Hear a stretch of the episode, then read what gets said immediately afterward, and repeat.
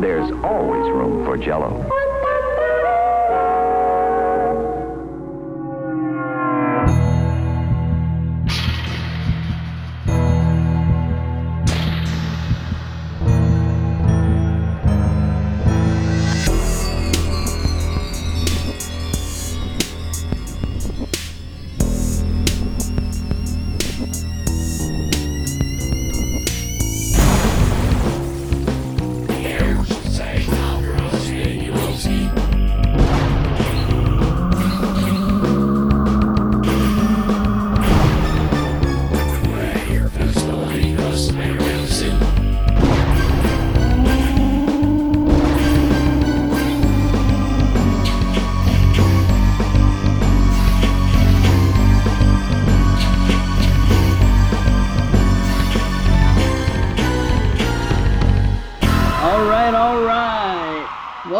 Exploding Heads Horror Movie Podcast, episode 40.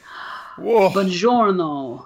I'm Dave Z. I am here with Christian and Brandon. Uh, there's always room Uh, for uh, Jello. Ah, sweet potato parmesan. Uh, Why am I doing the hands like people can fucking see it? Right. Oh, mama me's.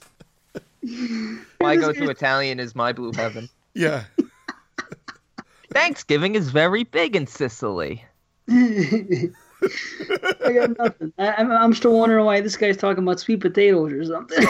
That's from my blue heaven.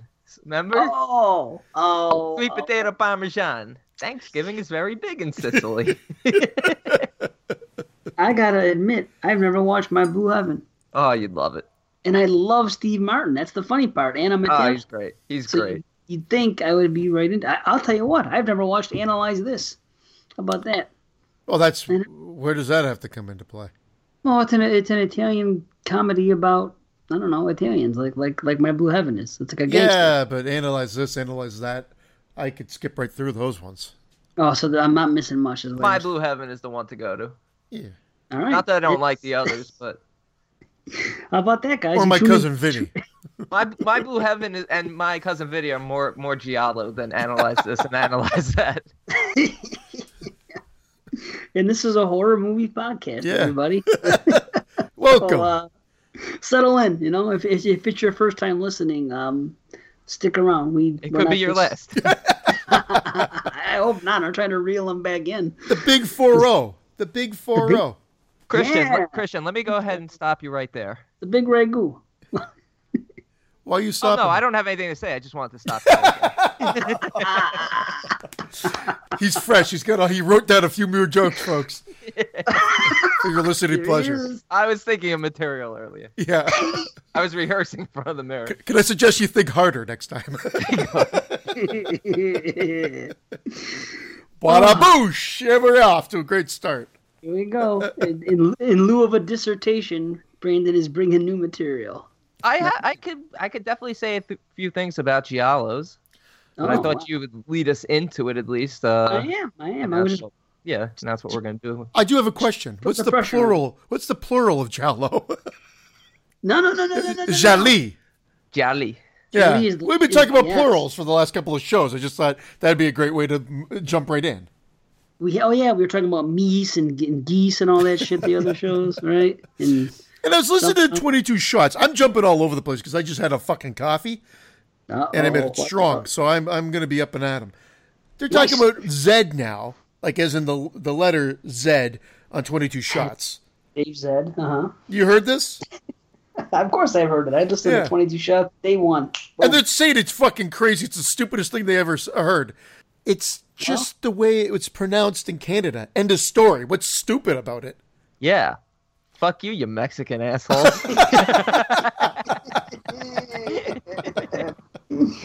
Yeah.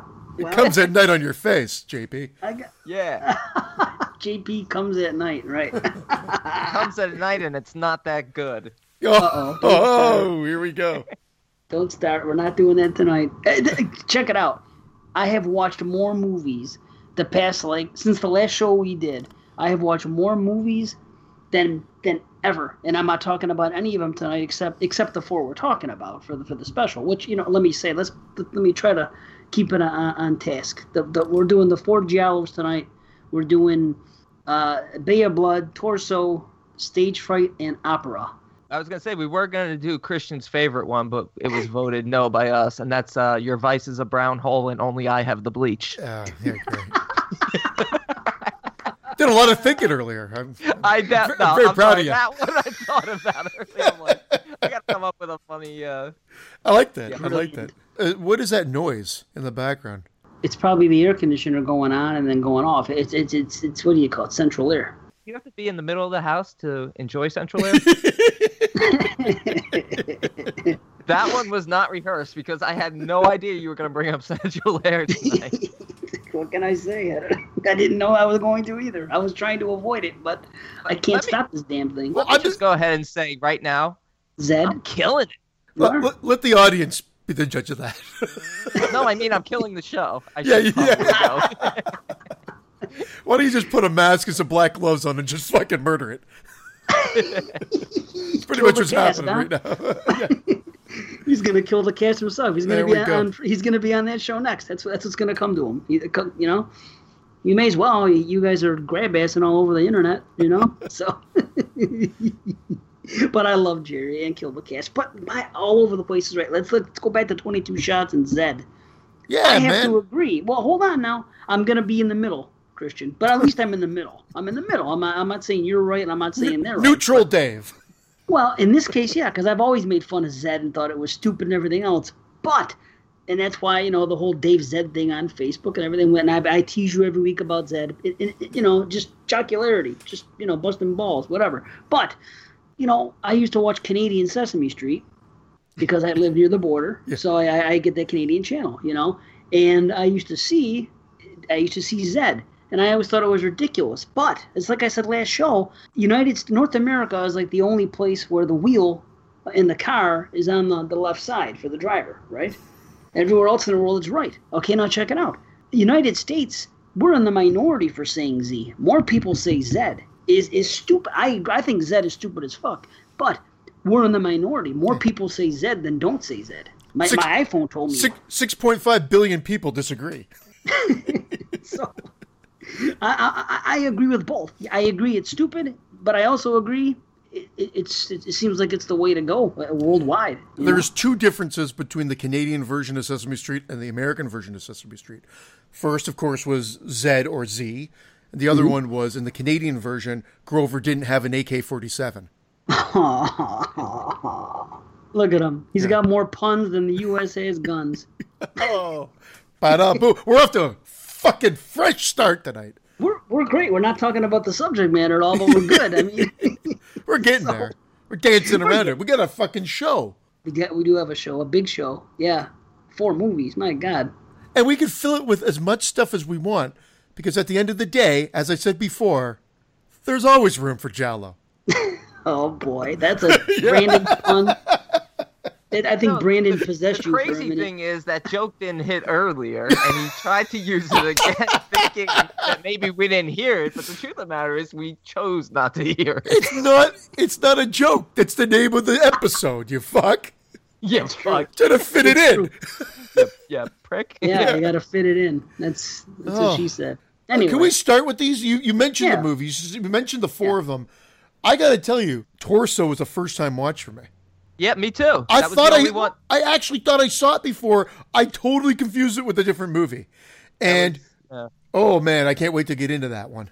Yeah, that was the first time watching me. The other were were repeat viewings, and actually, Bay of Blood I watched twice. And I was starting. I was actually watching pieces of Torso before we came on here. Pieces of torso? Pieces of torso. Just the nipples. Uh, I was pulling From nipples from the sky? sky. Right. four fucking great uh, movies, I think, in my opinion. Yeah, and while while we're blowing each other, let me just say that thumbnail for episode forty is awesome. they haven't seen it yet. No, Well, I guess they'll they be seeing it will. when they Yeah. when, when they hear. Yeah, they can see it. They can see your hands moving, but they can't see the thumbnail. Oh my lord! I do it to myself. Is there any way we could get your dad on the show tonight? Did he watch the movies with you? He watched uh, Bay of Blood with me. Yeah, Okay.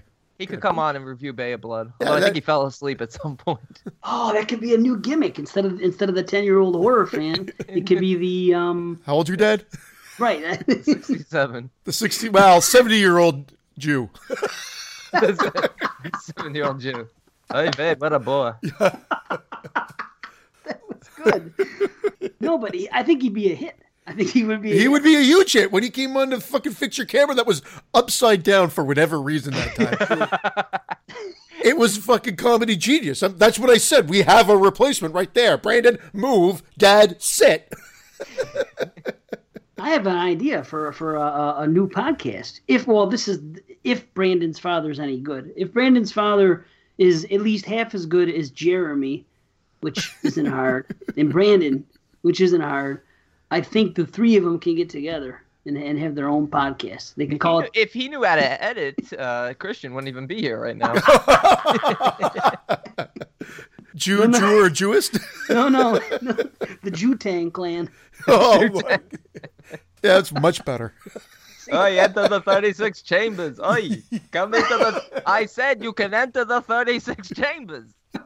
What are you waiting for? Get in the 36 chambers. That's good hit all over it. I'm telling you. Schwitzing. You're standing outside the 36 chambers. It's cool in here. We got central air. Stand in the middle.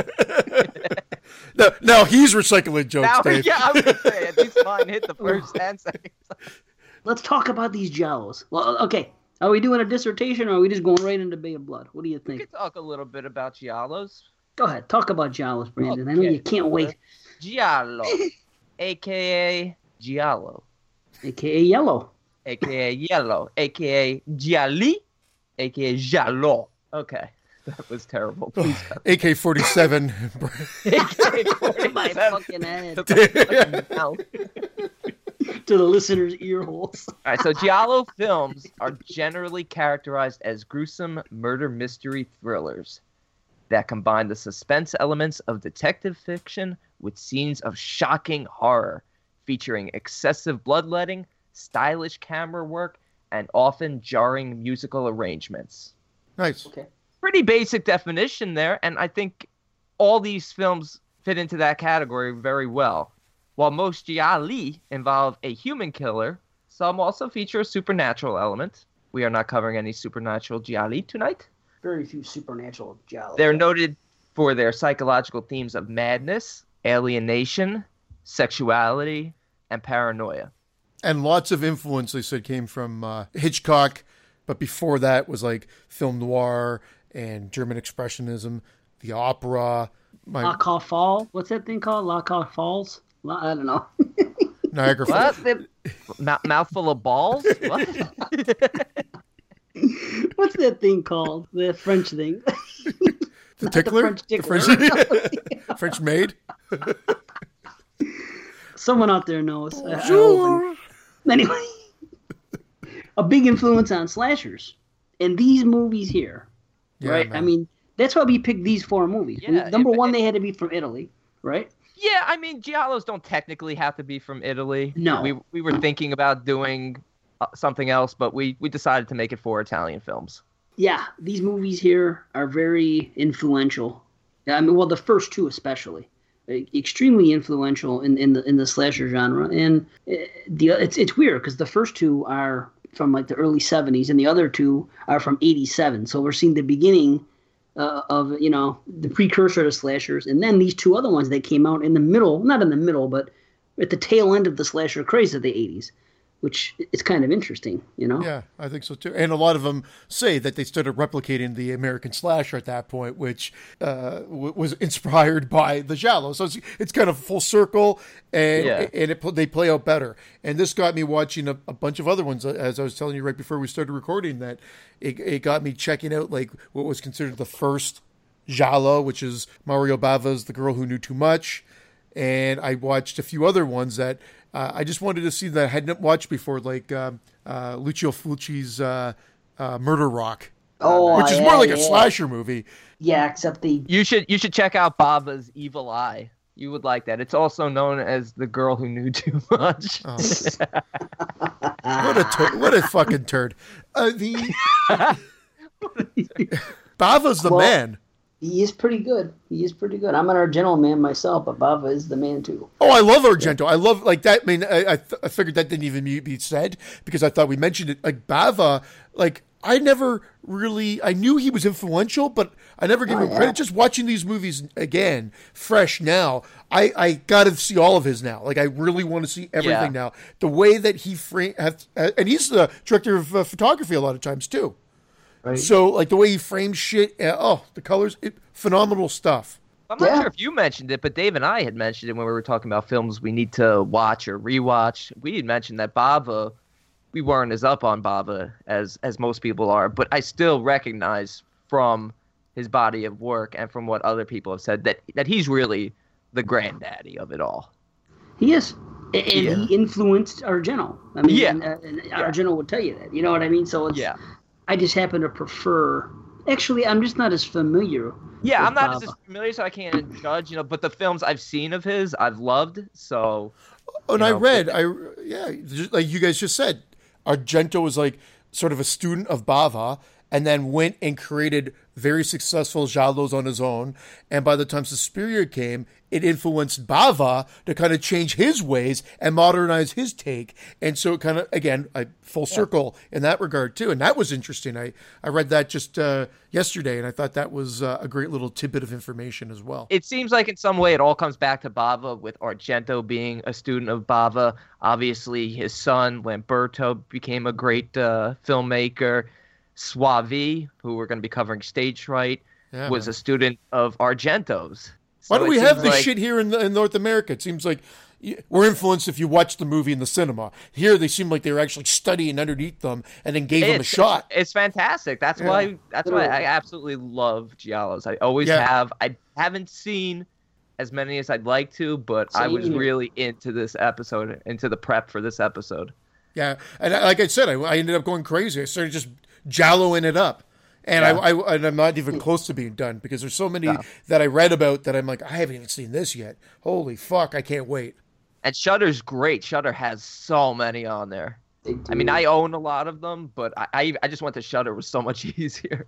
You know what I oh, love Oh, yeah. about it? I don't know if you know the category in Shudder. It's called "There's Always Room for Jallo." yeah, you ran. Wow.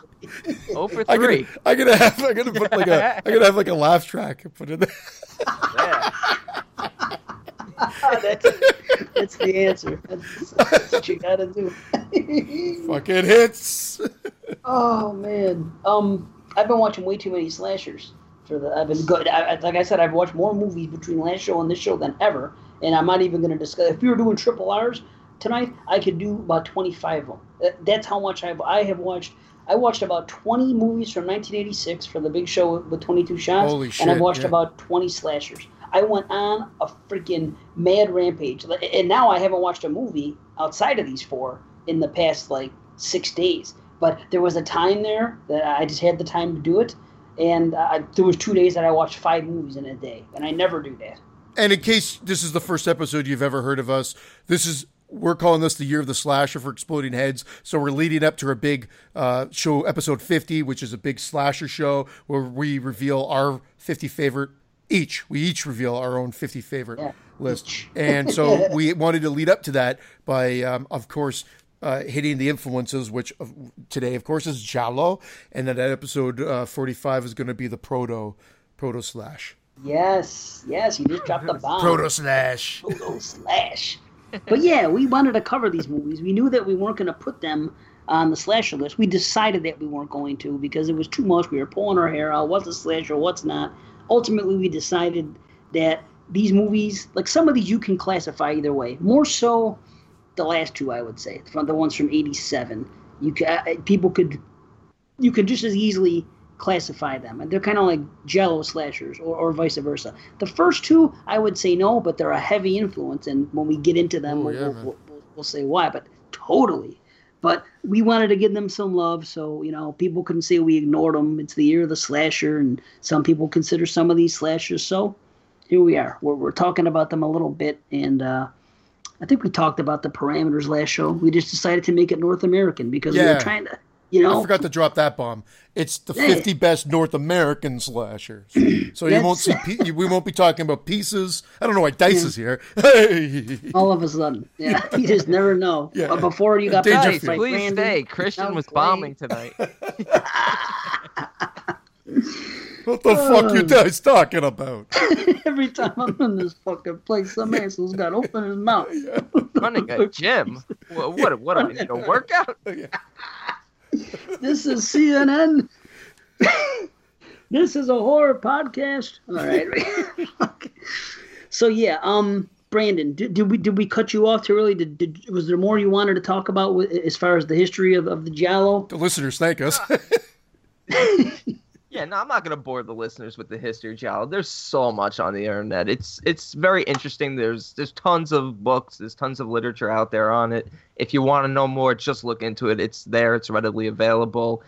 Get into this uh, genre of film because they're absolutely amazing. In fact, I find them They're not to blow my load a little early, but I find them to be maybe some of the hardest films to to grade because just aesthetically they're just they immediately draw you in and they're so beautiful that sometimes you forget that you might not be watching such a great film but you're still drawn into it well, that's the thing.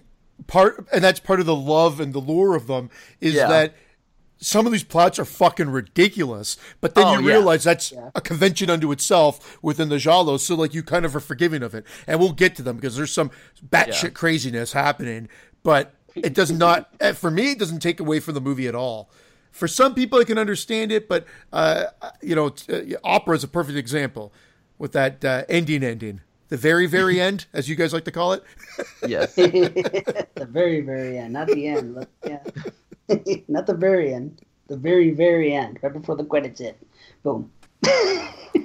so yeah, maybe we should jump into this. We've uh we've jerked around enough, and like I said, we're doing them in order. So uh Bay of Blood's first, right? Bay of blood is first All right, let's get on it, man. a bay of blood 1971 directed by mario bava an elderly heiress is killed by her husband who wants control of her fortunes what ensues is an all-out murder spree as relatives and friends attempt to reduce the inheritance playing field Oh shit! I dropped the ball when we first opened the show. I was gonna totally call you the squonk, Brandon. Oh, I was gonna call you both squonks right now, but you stole it. A squonk. Look, and I don't know why. You're the one who looks like he's reduced to a puddle of tears. You're right. What a oh, fucking Christian, thing. Christian, interesting fact about this movie. Did you notice it? It's a Cousins production. No. Cousins. It's a Cousins production. What's the name of the star of the movie? Who played Albert? What's his first name in real life? I, I don't know. I wrote down all the characters' names because if there's any Okay. movie you need to write down the characters' names, Yeah. I thought it was this Well- movie. His, his name is his name is Luigi Pistilli. And who directed the film? Mario Bava.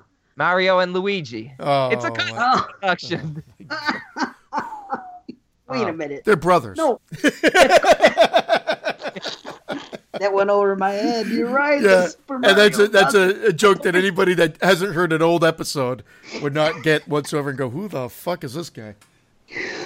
Oh. How But- the hell can I not make a brother a cousin's joke when we have a Mario and Luigi? How often are we gonna have a Mario and Luigi? Super Mario Cousins. That is a joke. And once again, Mario was bossing Luigi around. You know, Oh, yeah. he's always the guy. It's it's Super Mario. Luigi is not. They don't call him Super Luigi. Does anybody ever call him Super Luigi? He's so No. well. He's But not, he's You're just right. He's just as super as Mario. When Wait, you play wait. the game, We should does all probably hold this conversation there until we're on the Exploding Barrel podcast. I, I don't use either one of them. I either use Princess Peach or Toad. of course you do. of course. to masturbate to Toad. I Yeah, yeah, yeah. Boy, it's been a while. But I'm Shit. dead serious. I wrote down all the characters' names because I'm like, I was starting to get Albert and um, Frank mixed up a little bit, and really got, just in a couple, like two scenes and, and and whatnot. And I'm just like, I got to write this shit down. I got to know who's who and everything. But that opening, mwah, Oh brilliant, yeah, right out of the gate, what is it? mwah. yeah. Fantastic, fantastic sound design on that Oh. open with the wheelchair, the spinning of the. uh I wrote the that down. on the wheelchair. Right? Oh. Did you write that down? I wrote that down, the spinning of the wheels, because I just love how uh, okay. It, it represents death and and Spinning wheel, spin round and round. Got Sorry, to Dave, go I round. usually I wanted music in this episode. So That's perfect, but it was. But how vicious! How vicious! Seventy-one. You get a wheel chown, a wheel chown, a wheel bound countess kicked out of her fucking chair into a noose. Awesome. yeah. Again, if people think we're not going to spoil these movies, these are spoiler reviews. So if you Yeah. haven't watched these films, check them out. Yeah. Come back. When you But- watch these films, there's honestly no way to talk about any of these films. Maybe one of the four, but there's really no way to talk about the other three at all without jumping right into spoilers because there's spoilers and twists every two seconds, especially in this one. And that's it. And that's what inspired slashers. Oh, without a doubt, this is The this mystery. Is, The this is the influence right here. Yes. Well, the this vi- is huge. A vicious fucking opening. It's a woman opening. wheeling around, looking kind of at the, like uh, the bay. She can't really enjoy it because she's in the chair. She looks at herself in the mirror. You could see that you know she's not happy about the fact that she's aged. She seems depressed, sad, and then she wheels herself into the bedroom to find out that there's a noose waiting for her. She gets kicked out of her chair, like I said already, and only to reveal her killer, who's then killed. Beautiful. Yeah. Yeah. Her killer turns out to be her husband, Philippe Donati, who then moments later is stabbed to death himself. Beautiful. By an Great unseen assailant at this point. The interesting thing is when she was hanging there, at first I didn't think that they were she was being killed. I thought she was masturbating because that's that's how I masturbate. So, but the one thing I Yo, noticed is she didn't, she didn't have a spotter. You do have We're to all get going to hell now with this. Too soon? Too soon? Didn't have a spotter. My god. Shit. I, I'll check it out. The killer had black gloves on. I mean, Yeah. that's telltale. Boom, Giallo 101. Right. And okay, you were saying at the beginning of the show, Brandon, that uh, well, maybe it wasn't at the beginning of the show. Maybe it was off air, but uh, about stage fright and uh, some, you know, how uh, that's the one that's the most slashery, and some people straight up consider it a slasher. And you know what? I can see the argument, but Oh, I can definitely see the. I could see the argument both ways, but I still Oh, call yeah. it a giallo because it had the opportunity till the very end to throw you a curveball. were there black gloves on the killer? Well, We there was, don't know, huh? an, there was an owl mask. Yeah, I it was an- understand. I know there was an owl. But the thing is, the one I think there film- were. You know, we can. I'm not. even- I'm going to start talking about that movie. No, but I just know just the fact that he's disguised can lead you to believe that they might throw a twist and the killer be someone other than who it is. I'm just recalling the gloves to make a point, you know, because I was Now there were gloves in torso. Yes, there was. There was gloves here, oh. and that, that's how we got on it. But I was just wondering if they were in stage fright. There were gloves in opera. Yeah, I'll uh, I'll watch it again next There time. might have been a, there might have been a pair of mittens in this one in stage fright. the, the cat the cat of nine tails with nine mittens. The cat of nine. It's fucking fantastic. Someone should make a someone should make a movie like that and try to A play it parody, straight. a Giallo parody. Yes, a parody like they did with what do you call it, which was a kick-ass film uh, two years ago. What was that? The editor, Brandon Christian, the Yeah. editor, the editor. But Yeah, they should I'm have done slyly. slyly, they should have put freaking instead of instead of black gloves, they should have put not, not even mittens. One of those freaking things that the, you just see the thumb that little kids wear when they play in the snow. That just you, you just see the thumb and there's not even thing for. Yeah, that's a mitten, like with a big. It's Is just that like a what big. a mitten is? Yeah, That's a It's like a sock yeah. puppet for, for, for like. Oh yeah. Yeah, that's a mitten. Wouldn't that be funny? Just black mittens instead. Look Someone's at him. gonna- He's smitten for mitten. Oh, see, Wowzer. we're, we're spilling the beans. We're spilling the beans on our movie. You know, we should we should we should have just left that for the movie. Oh, Well, a couple of things this movie's known for, and I don't care what any of the producers or the writers say. A page was totally torn from this for Friday the Thirteenth one and two. No question, no question. I mean, I, we're not the first to say it. We won't be the last to say it. But there's just no question. They're like, oh, I've never seen it. Sean Cunningham was like, I've never seen it before. Okay, maybe you didn't. But that guy, the uh, the you know the silent partners, the one that we you only the only I the only time I found out about them was when I read Crystal Lake Memories. I think it's Phil Scuderi? Scuderi, thank you. So Yeah, He, he was the one that I guarantee saw them and said, "This is the death. You're putting two people fucking, and they're gonna get the old spear right through them." Because that's lifted Yeah. right out. The hatchet. Did you to the notice they finished after? they were still moving. Yeah, it's like a chicken get the head cut off. They still got the. They had the moves like Jagger for like a couple of seconds there. Like Jagger. I like that. You Yeah. had to bring up Adam Levine. didn't you? That moves like Jagger. of course, here he is again. Every Adam show, Levine's in Adam- every show. With that fucking hatchet to the face, that's fucking. Mwah! Everything's fucking stewed here. It's beautiful. Dude, that's sh- that's Marcy from from part one. Oh, Boom. better But than this is Marcy, to be honest, because Yeah. you see you see the better. impact through editing, but the way they did it was beautiful. And did you Yeah. notice there's no soundtrack to those deaths? The soundtrack was like ambient sound, like what was happening on Yeah. set. I, I actually I noticed this more the second time because you just assume there was music, and then I was like, it's just quiet. It's just like the natural soundtrack, and then the music would kick in afterwards. Uh huh. Yep. That's uh, Very that's the interesting. Beauty of this. Wow. He deserved it though, because he was such a cockblock. Was one of the lines like literally, "I've got the French one, you've got the Viking"? Yes. Okay, yeah. yeah. Brunhilde. Oh, yeah. Brunhilde was a Viking. So the guy was like referring to the girls like, "I've got the French one, you've got the Viking, the one that went swimming by herself." Yeah, I these weren't lost their my mind. girlfriends. These were, I guess, like oh. probably exchange students that they had just met and were gonna hook up with, and then because he even says they're leaving tomorrow. Oh, I- that's right. I love the fact that the fucking car they drove in was yellow and it looked like it had a smiley face. Yes, yes. The, the dune buggy. Speed Buggy. Yeah. Remember Speed Buggy? That Yeah. cartoon? Brr, brr, brr. Where do you want to go? Brr, brr. Yeah. Yeah, that was Speed Buggy. Whoa, wait, what was it? Can't do it again. I remember though. yeah, that was it. I got, I gotta admit, the one part of the film that felt like it could have been tightened up was the whole scene though with the 14s or college students, whatever they were. What? the- With the pre-gaming, the getting to know you, uh, grab ass and shit. You mean? Yeah, the running around, the grab assing, hey, quit cop blocking me. They could have just tightened it up a little bit. I actually don't. I, I don't disagree. I don't mind it. It doesn't Yeah. hurt. It doesn't hurt my thoughts on the film. It's not going to affect my grade of the film. It just dragged a little there. oh, most You know, people it- could it- argue why is that even in there?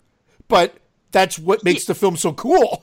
Well, it's Yeah, it- I it- agree. it's in there for, for a very big purpose. And at first, I was wondering why is this in here, and then it it's starting to make sense, even though I can't iron out who knew what ahead of time because we got this Frank character, and you know we even skipped over the scene with him and you know his his lover Laura, and you know he's going up to the bay to get the papers signed.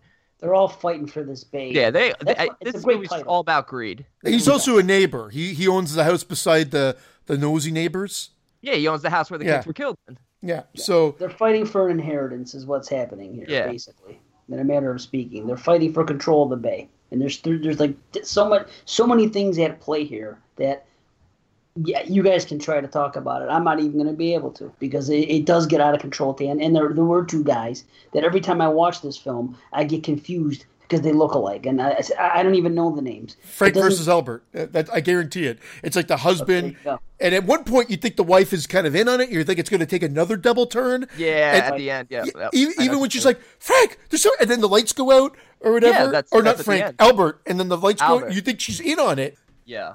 Who knows?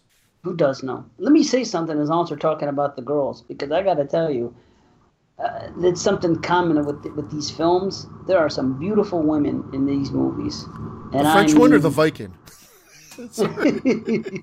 oh, they're both hot, man. I love it.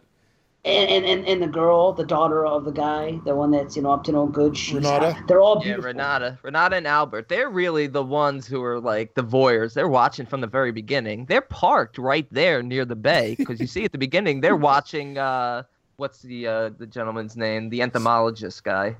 Versati. Oh, Versati? sounds right. Yeah. What's the Versati. name, and what's he- the name his bug? His bug, his cockroach. I had Paolo. Paolo and Anna, but who knows? Maybe it is Paolo. Ferdinand, yeah. Yeah, Ferdinand, the freaking thing. Why did he torture those bugs? That's the one scene that bothered me in this film. When, when when you see all the pins He's an going into those entomologist. That's what they do. They pin their bugs, you know. He's to supposed to love the bugs, though. He even has a pet bug. Why was he torturing those poor things? He studies them. Well, that's what Simon, who's who works at the bay, he's like a fisherman and kind of does everything. He lives in the shack there. They Right. make reference to. Octopus boy. He wears a Mrs. Voorhees sweater. yes, he does. He He's like- does. It's a nice. he looks very comfortable in it, though. It's been passed around. First he had it, and then Mrs. Voorhees had it, and then and then Rick had it in Friday Three. It got That's passed around. it. That's I think it's a possessed sweater. it, it is our possession. Yeah. Yeah, I believe it's Paolo Frassati is the ent- entomologist, and his wife is is Anne Laura Anna. Laura. Uh, what's her name? Laura. Bretti. Brannigan? Oh, I don't know. Laura, Laura Bretti. Bava liked working with her. That's why he did. Oh. He brought her back for this film. Laura Laura Betti, who played She's like- Anna. she she was played- a wackadoo. I'll tell you Yeah, that. she's like reading the cards, but and she see, Yeah. foresees death. He's like, last year you saw an elephant, and Joy was supposed to hit the bay. You know what I love in these films too? The girls just get naked and you don't think twice about it, Dance. and and they just they just fully naked, and they swim around. They get out of the thing. There's no censorship. It's just because that's how Europe is. It's and we're in North America. We get uptight. We see a couple of tits on the screen. We're like, "Whoa, whoa, whoa." here it's like everything. You, if you want nudity, watch a giallo. Indeed, giallo? and giallo. beautiful women. A giallo. I'll say it again. Beautiful. Uh, I mean, yes, I'm Italian. Maybe I'm just a, Italian women. When it when it comes to Caucasian women, Italian women are my favorite. Uh, and so maybe I'm just maybe it's just me with these movies. Until they become these- nonas.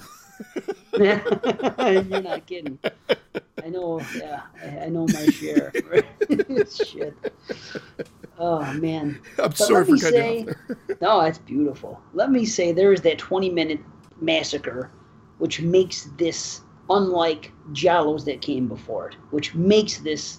th- That's the reason why this is influential to slashers, and it's just that 20 minutes of the teens getting picked off one by one, beautiful kills, yeah, awesome. You know, it, Yeah. they weren't like that in Giallos before. Well, I would say even some of the. I I mean, obviously, most of the other kills that followed after that were slasher type kills too.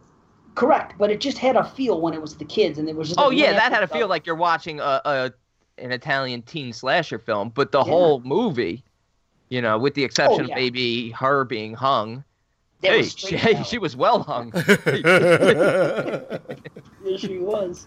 I would, what I was most confused about with this film was trying to understand, excuse me, understand who Frank was going to see to get to sign the papers over to him. Now, I'm under the assumption he was going to see Donati, not knowing that Donati had been killed that same night.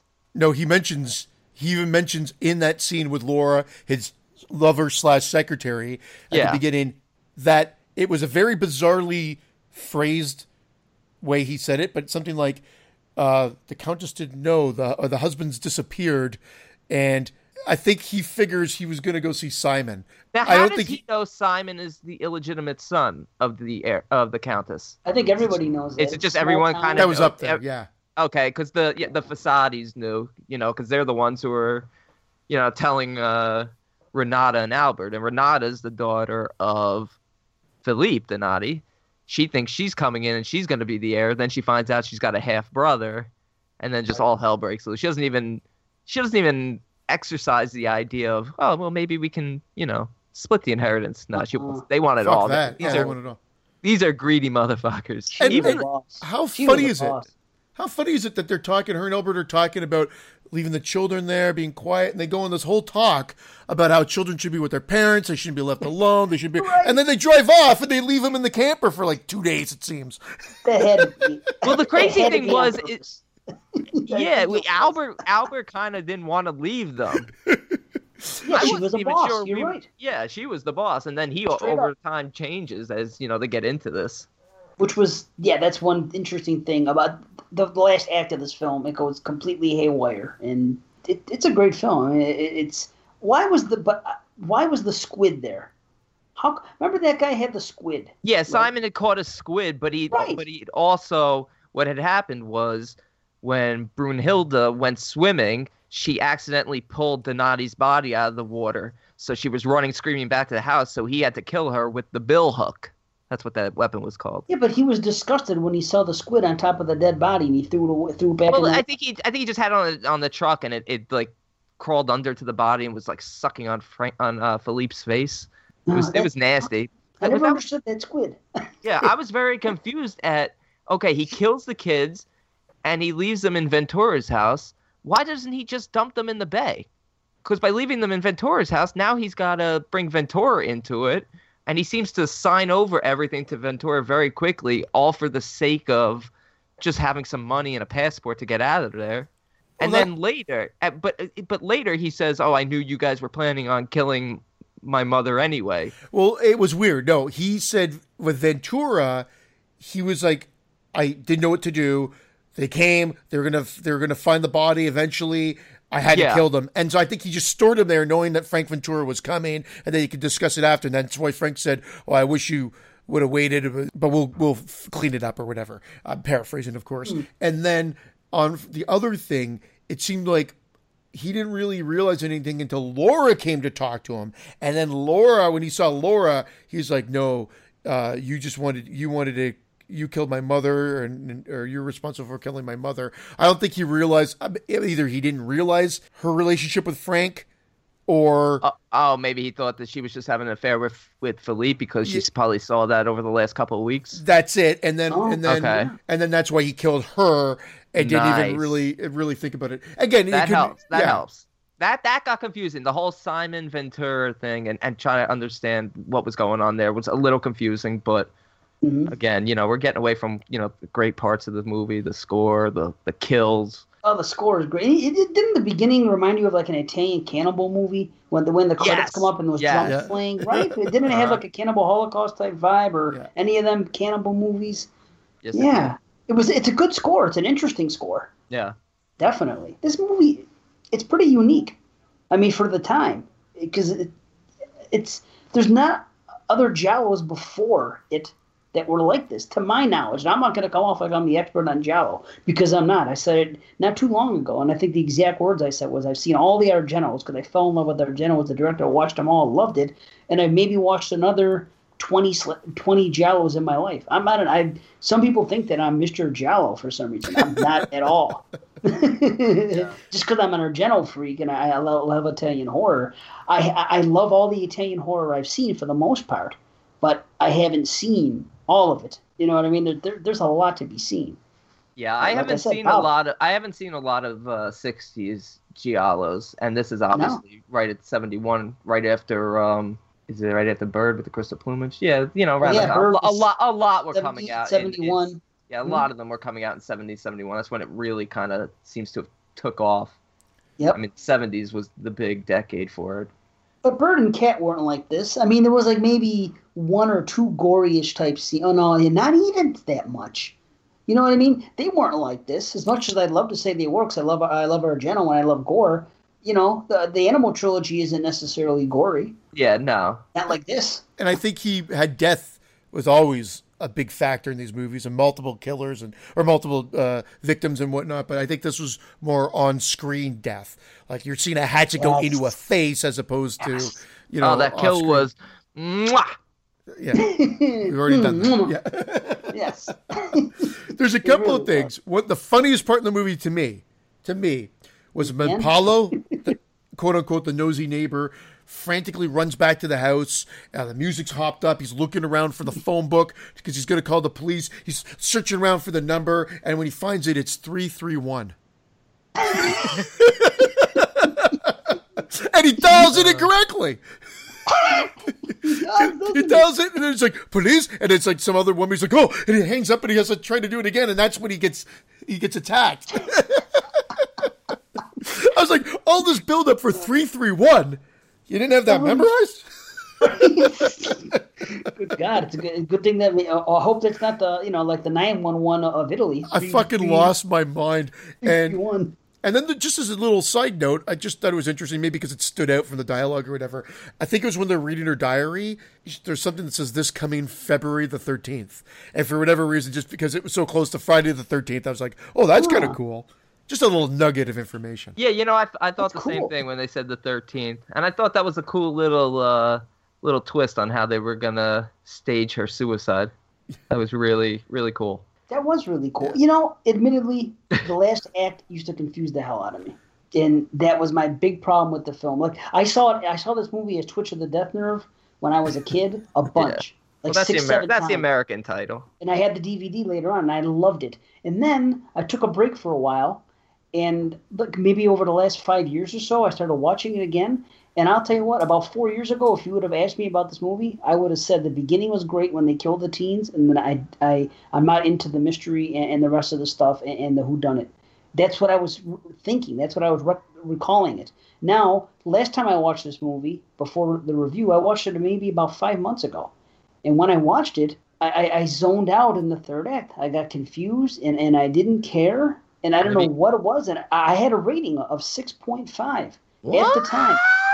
At Seriously? the time, I did. I'll just say this: it- it- this time watching it, I, I got to see it, it came back to me, and I, I enjoy it for what it is again. I, I just had to, I really had to concentrate because for whatever reason I reason, feel like the more you act, I get watch it, the more you start to, to. It's not as complicated as you think. Like I said, the only things that confused me were the motives as to why certain characters were working together. But Christian even shed light on that and, and made me, you know, made me cool with it. And in terms of Great. uh, the third act, I, I love it. It's you know, it's like it's uh, I just get it- confused. it's like uh, Clue.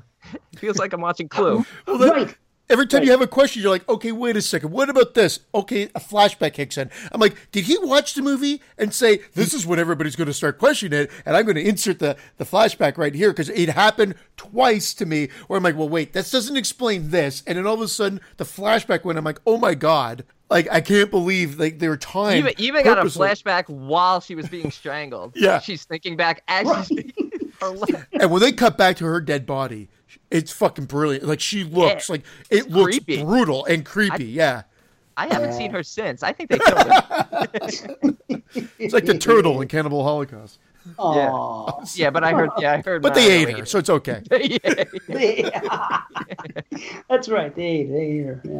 Yeah. Christian will start with the tush.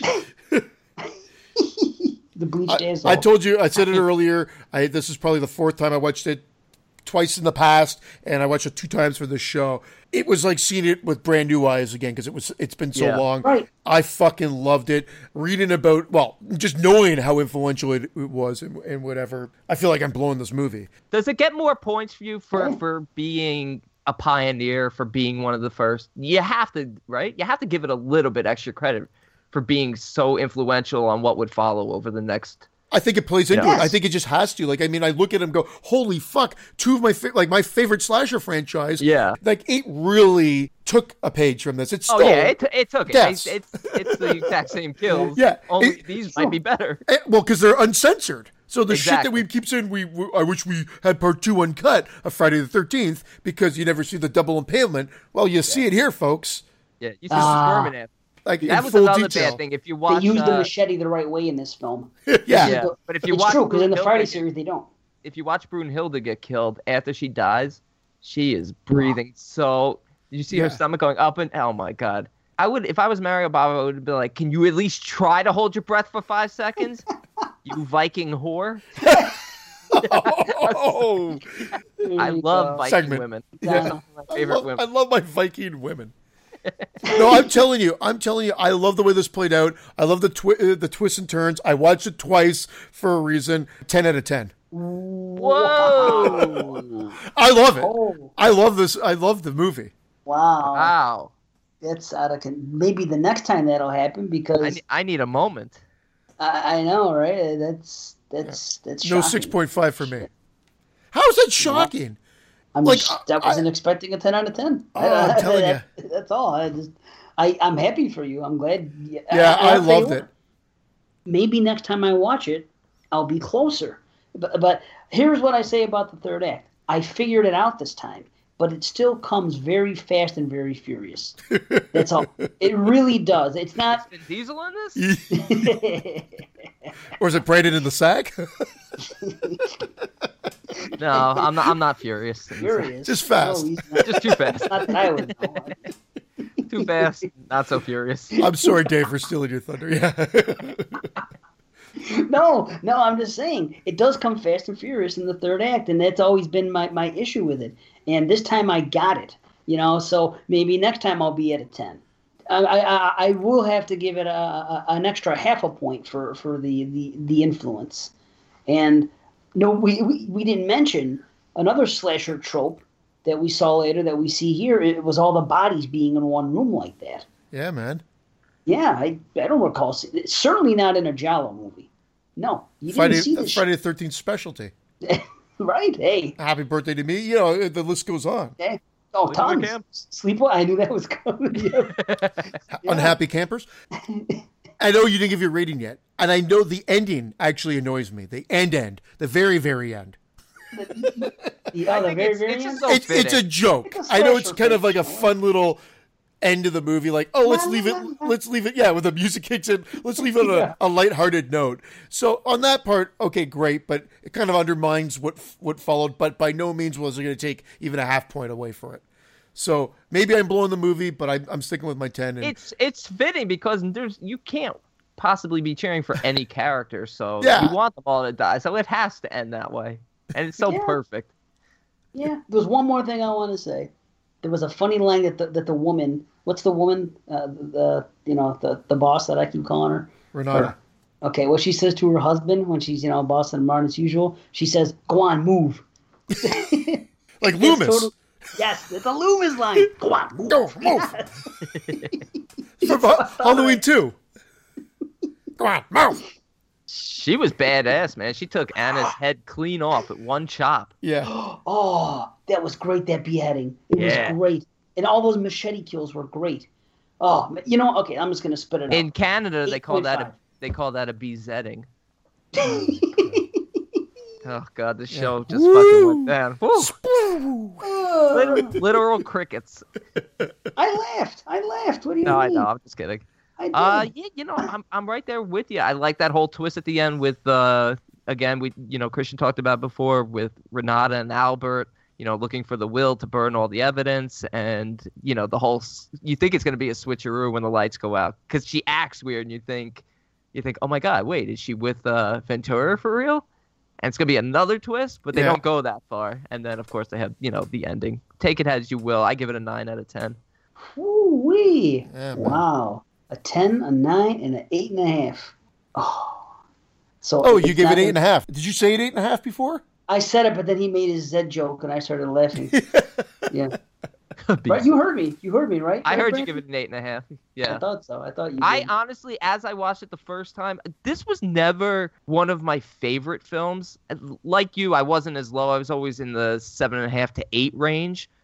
But rewatching it these past two times and, and thinking about it and talking about it, man, it's it's it's really fun. And it's funny because you said the third act was the act that always bothered you. To me, it was always that. I guess it's the second act with the kids, or are they still considered the first act? It was kind of a weird uh, structure. yeah, it's a, it's a very Yeah. quick movie. It's, Yeah. But, but you know, I just felt like that area it kind of drags a tiny bit, and it's hard to say that because you know these films, obviously being the style that they are, are very voyeuristic and a lot of walking around, a lot of watching.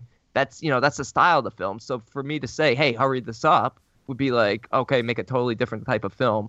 And in that sense, you know, I can't really fault it or take away from it. But that part of it felt like it could have just been tightened a little, especially with the kids. They didn't have to go to the abandoned house and then to Ventura's house. They could have just gone straight to Ventura's house. That's true, but me being the slasher fan that I am, that Oh, that's I like loved it. That what I was the, the related best to the kills in the movie. Yeah, that's Bob, what I enjoyed. Bob deserved to hatch it to the face after cock blocking uh, poor old Duke. Well, because I love it too. Because at the end of the day, there's really no point. Those kids just happen to be in the wrong place at the wrong time, and it's just Straight great up. because you get introduced to them. They come in like, "Oh, what's this all about?" Oh, they get hacked. All the, and you're like, "What? They're all dead." What? And it just becomes one little part to the big master plan, the And it's all the, convoluted it's all the Vikings story. fault. Anyway, yeah, no, great, great fucking movie. And it's a, Yeah. just misses the Hall of Fame with You 27 and a half. Rocky. It just misses, doesn't it? It just misses Aw. 27 and a half. But I'll tell you what, don't look at my direction because I, I, I, I was just at an eight, and when, you know what you said about the influence of the. Uh, Christian, You any know. chance you might come up to a 10 and a half? We need Lauren. yep, we This need her- review we goes to eleven. eleven. in actors. I loved it. I was like, this is like a new favorite of mine. And Yeah. You know, the first time I was really young, I think I just I remember reading up about it, and I, I don't think I I had the patience for it. Even though I grew up on Hitchcock films, but I think at that point I just wanted slasher and, and, and whatnot. And I remember loving it. I don't think I saw a cut version. I don't think it was. I don't think Twitch was ever cut. So I think it was just a different title. I don't remember so, being censored. Well, it was but- also uh, Last House on the Left too. yeah, it had some weird fucking titles. I Yeah, know. it had some of these movies have ridiculous. Last on the Ho- Last House on the Left two, yet it came out the year before. yeah. It was remarketed, I know, but it's still it's fucking crazy. Them anyway, crazy foreigners. They're, they're, they're And this was all this was shit. Bava's personal favorite films I want to know That I didn't know. of, of all the films he did. audience Wow. weigh in. What do you think? Who do you side with? 10 out of 10, 9 out of 10, 8 out of 10, lower. If it's lower, I, I don't think I could, like, unless you have a Dave Z, like, I uh, listened comeback. to the 22 Shots review. it. I went back to, to listen to it again because I forgot what they had given it, and uh, them. You know, and some of them were pretty low. really interesting. I'm not sure if it was wait, maybe it was for stage fright. Stage fright might have gotten a couple six and a halfs or something, but uh, they weren't super high on this one. I mean, Moods was was blowing them because he you know he loves the Giallos, but like Moods was we were as a whole higher. oh, interesting. As, sorry, Christian, didn't mean to get you excited talking about holes. High hole. Hmm. I- Four degrees north? All right, that's Anyway, Bay of Blood. anyway, that is Bay of Blood. That is Bay of Blood. Um, let's get on to Torso, shall we? Torso, 1973, directed by Sergio Martino. Someone is strangling co-eds in Perugia. Perugia? How do you say that? Perugia. Perugia. There you go. Perugia. The only clue is that the killer owns a red and black scarf. Or is it a black and red scarf? Fuck, I love that plot point so much. American exchange student Jane and her friends decide to take a break from classes by going up to Danielle's uncle's villa in the country. Unfortunately, the killer decides to follow, and the women begin suffering a rapid attrition problem. What? What? That's what it says? Attrition That's actually problem? yeah. All right, I said it earlier. This was a first time watch. I watched it twice. Aha. First time watch for me. I tried to start it a second time, but we we got on here. AKA carnal violence. Yes, carnal I like that. I like that title. Carnal violence. I will also add if nudity is your thing, check this film out. So And sleazy. Lots Slow season. of fucking nudity. These Beautifully done, too. Artfully done, not at all. it's just there. And there's a lot of breast rubbing. Hey. Indeed. And, and that was just me during the opening credits. Tweaking my Twitter to the Tokyo. He's doing it to himself now. oh, I, I came up with a song for Christian, Dave. oh. We we could do a Beatles cover of Nipples in the Sky with Diamonds. what the hell? I love how these uh. things just pop in right in the middle. We're talking fucking torso. I'm sorry. I- goes, okay, getting back, "Nipples in getting the back to torso. I have to make a I have to make a statement here, and I forgot who I heard say this. Again, I, I did listen to 22 Shots review it. I want to hear what their thoughts were. I think I was reading about it, but this is clearly a feminist film, right? Again, huh? No, Right. man. Another one. Are you think? Are you being serious or are you fucking bullshit? This is like the most misogynist movie ever made. I don't know what it is. I, I- No, but it's but what I'm saying is men are are portrayed in the Oh. most awful way. Absolutely. I, I actually wrote that down. I actually wrote that down. Every fucking guy. Let me. I'll get the actual note. with all the the guys- exception of one. And then, Yeah. of course, well, we're going into spoilers. Then, of course, the one Yeah. guy who actually happens to be a decent guy turns out to be the killer. All guys in the movie are portrayed as creepy horn dogs. They longingly stare at every woman in sight, and like creepily, like they like, oh, look at those breasts. I counted eight titties, eight sets of legs, or whatever like that. Four asses. like Yeah, it's guys, just you're like yeah. holy shit like i mean like men are just fucking evil in this movie so i can under i can maybe see that argument I, I read the I. I read the description of this and Bay of Blood to my father, and I'm like, Dad, which one do you want to watch? He's like, Let's watch Torso together. I'm like, We're watching Bay of Blood. yeah he got mad at me too. The I'm fact like, that "I he don't said- want- the way you gave your dad's voice like, let's watch torso together like, oh, creepy about it. He was being creepy about it. I never thought I heard those words muttered. you know, let's watch Torso together. I'm does gonna this it to my movie turn you on son Oh, shit. Excuse me son get me another tissue. Oh, Let's just well, say- listen. oh go ahead dave These women, uh, first of Oh. all, Mwah! oh my, oh, Maron, oh wow. the I mean, best maybe, maybe the best. the best I mean, like, uh, what a what an amazing cast. And save for Jane, they all get naked. Every one of them, he finds a way to get them naked, except for I was I was enjoying it so much that I was starting to feel bad because I, I was feeling bad could I because I was thinking, no, but no, listen, this is 19. Oh, I'm sorry, you're one year This is- old at this point. This is 1970, what three? Yeah. torso. All these women are so beautiful. I don't. I, I, I'm sad that they're old women now. That's how beautiful they are. I'm looking at them like these women are absolutely drop dead gorgeous to me. I, I couldn't get over it. I was like, it, I, I thought they were that beautiful that I was that I, I was I felt bad for thinking of them of, of what they look like in 2017. Like, You know what? These things were things of beauty. I just thought that thank God I have a rewind button because that's the art of any or that's the beauty of art and cinema in this case is you've got a mm. movie that has now made them immortal.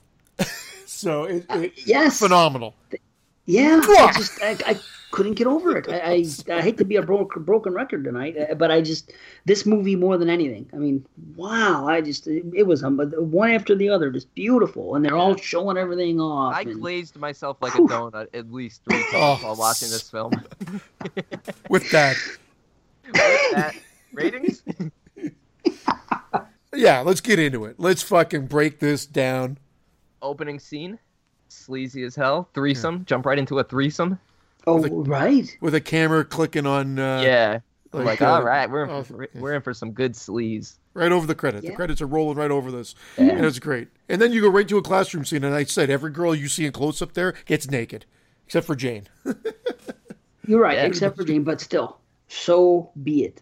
I- I mean, it's too bad we had to see Carol go when we did because I was all about Carol. My God, Those that's the Man, we had to see that Flo killed. go so quick. Aunt what's Flo? that? Flo was the first kill with her Yeah. boyfriend. That was Aunt the one. Okay. Yeah, though Yeah. that that was great though. Like that death. You know that they got found by that whole scene of how they were found. Did you guys catch? It was just like an old guy that was trying to go take a shit, and he and he stumbled across the two dead bodies. There's a whole scene there. I laughed my head off because I I loved how the first two victims were found by an old man out just to take a shit. He was And then like that? he, he Somebody complained. said that? Yeah, he says it to the cop. He goes, he goes, uh, uh, I'm sorry, I don't know how to say this, but uh, I don't. We didn't have facilities, so I was out, you know, to. Uh, and then he's like, now I, I, it's on the, I'm all constipated. I'm Where not making this shit this? up. Where did you watch this? What? How, he, yeah. Where did you watch this? Did you watch it on Shudder? No, you know why? I found out it was on Shudder. I have fucking Shudder. I found out it was on Shudder after I'd already watched it twice. It was I on don't think You- that I watched scene it on was in our YouTube. version. I watched I it on YouTube. so either. It was Yeah, I on don't think YouTube and it was in fucking English, except for the Italian scene at the beginning. Only certain scenes were in Italian, and they would put the English subtitles. Then they, they would have the English scenes, and they had to have subtitles too. And the oh. subtitles would not even match what they said in English. It was the best. See, on It's like the Shudder, on Shudder, it was dubbed and it, it matched perfectly. Obviously, You didn't have a scene that like of the old guy, the old Italian guy talking to the police after the two were killed. Uh, so they're fucking, and then he's this So they're killer's. fucking- yeah. Sorry. So just the police. The police were there, and that was it. And then it cut to you know the scene where they show the paper to Carol. maybe I saw the Wow. director's cut. Yeah. You yeah, watched. got there's the a- you watched it dubbed, Dave, right? Yeah, it was dubbed. It's the only way to watch it on Shudder. I thought. No. Well, Yeah, yeah. Okay. there is there it was dubbed and subtitled. So like when they did the scene in the classroom, it was Italian, and then they walk out, and because she was an uh, American uh, exchange student, they start talking Italian, uh, talking English. Excuse me, and then there's a lot of English. But then when the the the uh, cops were talking to the old guy after the death at the beginning of the two getting killed by the car and whatnot, they're talking, um, and that whole that was him cutting into the breast, right?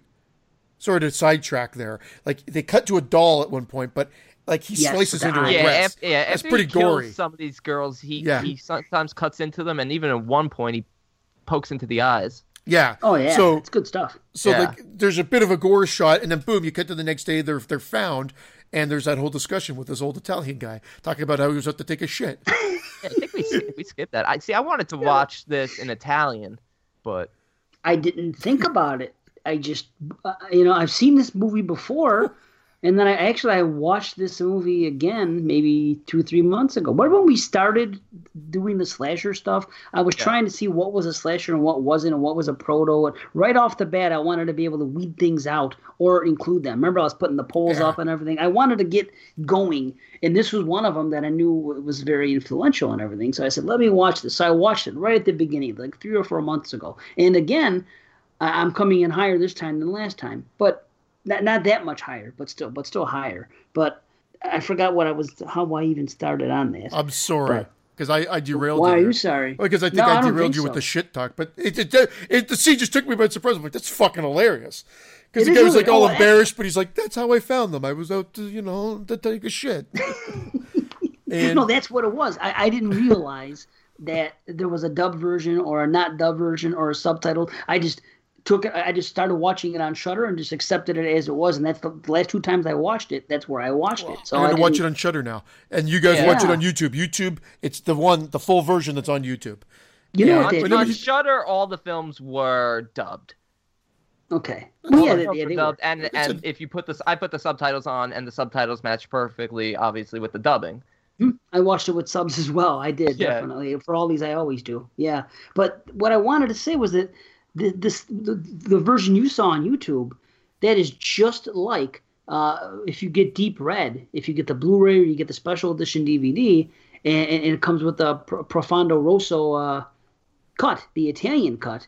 That's how that movie is, and it turns out that most of that stuff should have been cut as well, and it, it, you're better off actually watching The uh, middle one, the, the, middle American version. Yeah. Yeah. I will check it. murders, I'll check on Shudder. If if I gotta tell you, I'm coming in pretty high with this movie too. I fucking loved it.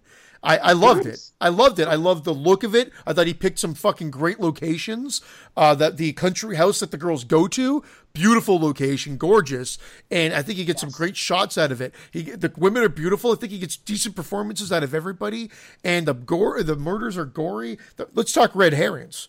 Like this movie had a fucking shitload of red herrings. I counted one, two, three, four, five, six, six red herrings. Yeah, this is this is this had a lot of Jerry's in it. Okay, I had five. I had Stefano, the scarf Okay. salesman, Uncle Nino, the doctor, because Yep. and then uh, the, the the mute shoemaker. Were you counting the breakfast guy too? What breakfast guy? You guys didn't have a fucking breakfast guy in yours, like because that he had, he had the best fucking line in the I never- movie: Wait, the guy that brought them food? milk, bread, milkman? eggs. Yeah, the Oh, milkman. that guy? No, I never call him counted the him. milkman. Oh, I didn't have him milkman, either. cocksucker. That's the guy I even said counted. I even counted four the cents of tits. Or, yeah. The, the bikers that from the him. from the hippie gangbang, which was a great scene. Oh, that scene. That fucking scene was I call that the what the fuck scene it. of the movie. Yeah, what awesome. the heck? I wish I was fuck- there. They're just in the rooms. I go, that's at the university I went to. I go, this is exactly what they try to sell you on. I'm like, I'm going to fucking university, and not for the higher education. I- There was never a scene like this. No, no. no, I wish. I wish And this I was in summer this school. I would have killed. I would have killed that girl. if She put that cigarette out on me. That shit hurts. Well, that whole scene, I didn't quite get it.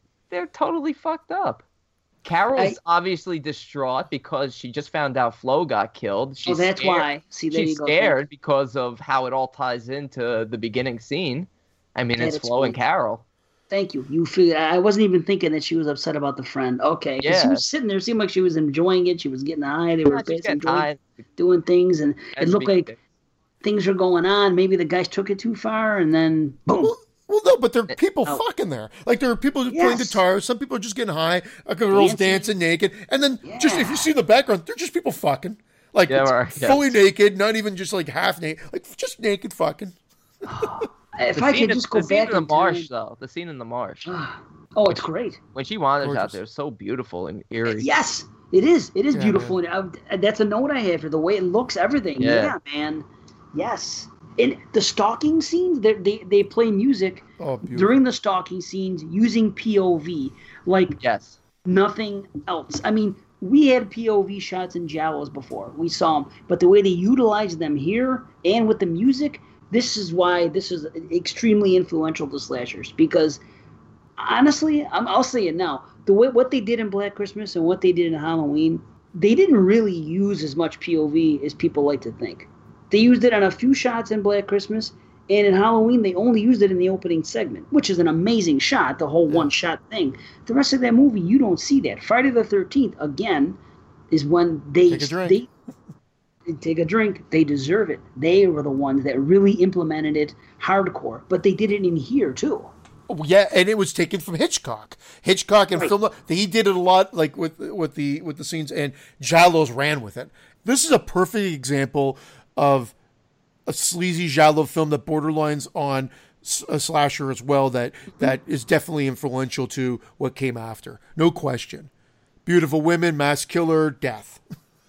Oh, that mask too. I, I love the look of them. Yeah, it's just a ski mask, but creepy as shit. Yes. No mittens this time. no mittens. but there was there was kills with gloves in the beginning. Remember? Yes. You were. know when the kids were making out and, and we see him stalking. That that's so slashery. There's and, and and when you get that one kill with the in the car when the guy's head gets smashed Oh, yeah. uh, into the thing. Only problem is they kind of had it's an excellent kill. They kind of it was a bad edit because they show the head get smashed in like like spongy like cool like a slasher kill. Like Wait, cool, who's that? awesome Who's kill. that? Who's this? The the the, guy- the salesman, the scarf salesman guy. Oh yes, yes. Yeah, remember Yeah. he gets killed by the Gets car. the old the Rose McGowan, uh, Rose McGowan uh, head squash. It looked exactly like that, like from Scream. Yeah. Right. And then, but I know what you're saying because then they cut back to him, and then they use he- his real face. Yeah, Yeah, his head's completely you see blood on it. They should have put that before. That was just a, a, a bad choice in editing, and it, it's it's a real shame because it's a great kill. and beautiful '70s blood too. Like this is the Mm. like like if you like that '70s blood, you're gonna get it here. Charles Crayola should release that. That's that would be the name of the color. Seventies blood. '70s blood. It's so like fucking hotcakes. I, and I, I do love that Italian freaking red blood in the 70s. I fucking uh, so Stefano is of course the major red herring until Oh, yeah. really, but that scarf So- fucking salesman. There's so much fucking craziness around that. He's first the most sweaty, creepiest fucking sales guy ever, and he seemingly knows everything about his clientele. like he's got their true, fucking home phone numbers, Right. so he can call. Like, what the fuck? He does have their own. You're right. I never thought about that. How was he? That's well. That's interesting. You're right. How would he? The village scarf guy. Call the killer and be Yeah. like, "Hey, I the scarf I sold you. How much you gonna pay me?" I never thought about that. Yeah. You're absolutely right. I was like, he oh, well, this guy really knows his clientele. Did I sell you the red on black or the black on red? Stefano was also strangling hookers. The hell was that? just for a Why bit. That was just to freak a him out. What do you mean? She was a She was a hooker. hooker. Hold on, I, I, I, I jumped the gun. They called. Remember when they were messing around with Carol and the thing, and the scene we were just talking about the party? She Oh, leaves. yeah. Remember, and the one guy says to the other, "Ah, who cares about that hooker or something?" I'm like, no, Yeah. no, she's not a butana. She's a, she's just a hot chick, man. Putana. I love it. We have, to, we have to work in Italian because it's a Giallo episode. That's She's right. not a putana. Ah, fanculo. The uh, where this film, honestly, where this film misses a huge opportunity, and it could have taken a piece from from your favorite scenes in Bay of Blood, is when Danny, Ursula, and Katia are killed, and it's completely off screen. yeah, well, we Yeah. just we you get the Stefano re- uh, reveal, and Stefano- then Stefano- yeah. some screams. And he's dead. He's dead. Yeah, the screams that Jane sleeps through. It must have been those pain meds, right? Yeah, well, that was they gave her booze and that crazy pain medicine that That's it. But I think that gets the better reveal later on. So she wakes up, and you're like, oh, what the fuck happened? Yeah, but I you guess- could still see kill, great kills without seeing the killer.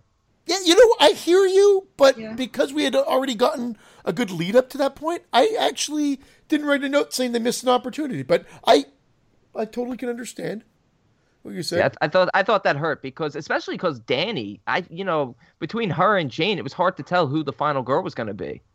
I actually thought it was going to be Danny. I did too. Yeah, because they set her up because of the the history. Fu- The, uh, yeah, it's Yeah. and it's the uncle's villa, and they they use the uncle as a major red herring because they show that like that Yeah. separate house. Yeah. 'Cause she even says You sound like you you're sound like you're next door. Yeah. yeah, and then they showed the little house next door. I'm like, oh, he's right there. Oh, you're in Paris? No, you sound like you're next door. I thought that was, the great little touches like that. Oh, Um, yeah. It was great. The doctor, I don't even think he ever learned his name. They just call him the doctor, and everybody in fucking town knows who he is too. Like the guy, he goes, "I love that." Like in the repair, he goes to get his car repaired. Oh, the doctor! It's the doctor's car. Doctor. It's a small town. They only have one doctor. Do you think they Hey, took a page out of "Happy Birthday to Me" with the scars, or "Happy Birthday to Me" took a page out, or do you think that's just coincidence? Because they had the, the top Huh. ten all had the scars and whatnot. Yeah, the the top six, what were they, whatever the hell they were called. The top 10. Did you say the top ten? Yeah, I call it the top Eight, six. eight out of five. Had the scars. top six. Eight out of five. The old top six. I don't know why I thought six. You know why? Because of the cover. Six of the most bizarre murders you'll ever see. There you go. That's why it I'll was give one of those things. I'll give the top six. You, you got to give me a pass for that. I was thinking about the. Uh, I have a photogenic or whatever it's called memory. You know. oh, I don't know. Listen, how come the girl left the key in the door that way? You want to talk about when the key gets poked out? Why would someone even set themselves up that way and leave that key in the door? Wouldn't that do harm? And then why did she hide the food? She This is hid, she hid everything to make it look like no one was in the room. Yeah. Just the food? I mean, yeah, but Everything. everything in that room because nobody wrapped was occupying that room. She was making it look like there were only the three girls in the house. Because if it wasn't for the grocery boy, oh, because she opening hid her mouth, own room. Because she hid her own room. Yeah, they wouldn't have So known she- that. She wouldn't have known that there was a fourth girl, but the killer. Yeah, but who's to say that those girls weren't in there? Did did did, did the killer kill everybody in their bedroom? How did he know No, whose bedroom killed everyone downstairs, Well, that's what I'm saying. So what food being in the room? What difference would that make? and then You know. yeah, and then he saw the shoes. Okay. Maybe step. maybe maybe I missed something obvious, but I thought that the hiding of the food was just a. I was like. that I was hear what you're saying. necessary, Really, you if, at the end of the day, he, he, he yeah, I guess it's that's more for us and our benefit. She's like, oh my god, you gotta the, the killer's coming up. I gotta make it look like I'm not here. I'm not was here. But you're right. If you look, if you read beyond it, you're like, why the fuck is she doing that? Because he doesn't Yeah. know who's there. it was it was funny. It was weird. That was weird. The final chase. I'll say that they have a final girl situation here, which it's you know it's a it's a huge slasher thing, you know, and it, but it's a strange type of chase, right? I mean, Well, it goes on. Because of what? because she's got the sprained foot. But they the lead up, the fucking the way they do the shots of him coming up the stairs to the room and everything like that is fucking that is really suspenseful, really well awesome. shot, beautifully done, and then hesitation him stepping on the shoes and then just Doesn't sort of throwing them though? away. Well, he leaves because he's He thinks sawing he them up. them. Yeah, and he's sawing them up and then getting rid of the bodies and, and, and burying them and then coming back and Because It's she hid it's everything in her room. Right. It's just a different kind of final chase, is all I'm saying. It, it, it's a final chase. You know, it's a final girl. It's just odd, you know, the way it was set up. And then all of a sudden he left and then he came. It seemed like it was like a 20 minute, you know, 20 minutes of the film were spent on, uh, were spent on this, on this chase. But there's only actual, only actually 10 or 12 minutes of, of actual chase going on, you know? I'm not criticizing it. I'm just saying that it's, it's an unusual final chase because it starts, then it stops, then he leaves and comes back. You Well, know? and they when also they're also cutting in between the realization of the, the the the creeps in town talking about how many girls are there and how one girl hasn't come back. Then the doctor come in to bring his car in, and, and they, Right. they interject the uh, with the action there. But That's he does some- finds out. Yeah, she does some c- cool things like she's trying to do the the reflection of the mirror, the the window to try to do like SOS messages down to the town. I thought they uh, they did some cool things. I even wrote a note. I said I think bird squawks account for seventy five percent of the jump scares in Giallo films. That was a note. That must have been that must have been for stage fright too. And In- in fucking opera? opera. Holy shit! All three of these. And, oh, I yeah yeah. yeah. Oh, I meant I meant uh, opera thinking about it.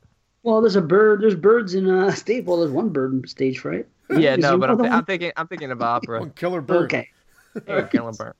I love bird. how they even find time in the second act just to beef it up and say, "Yeah, we're in the second act right now. Time for a lesbian scene."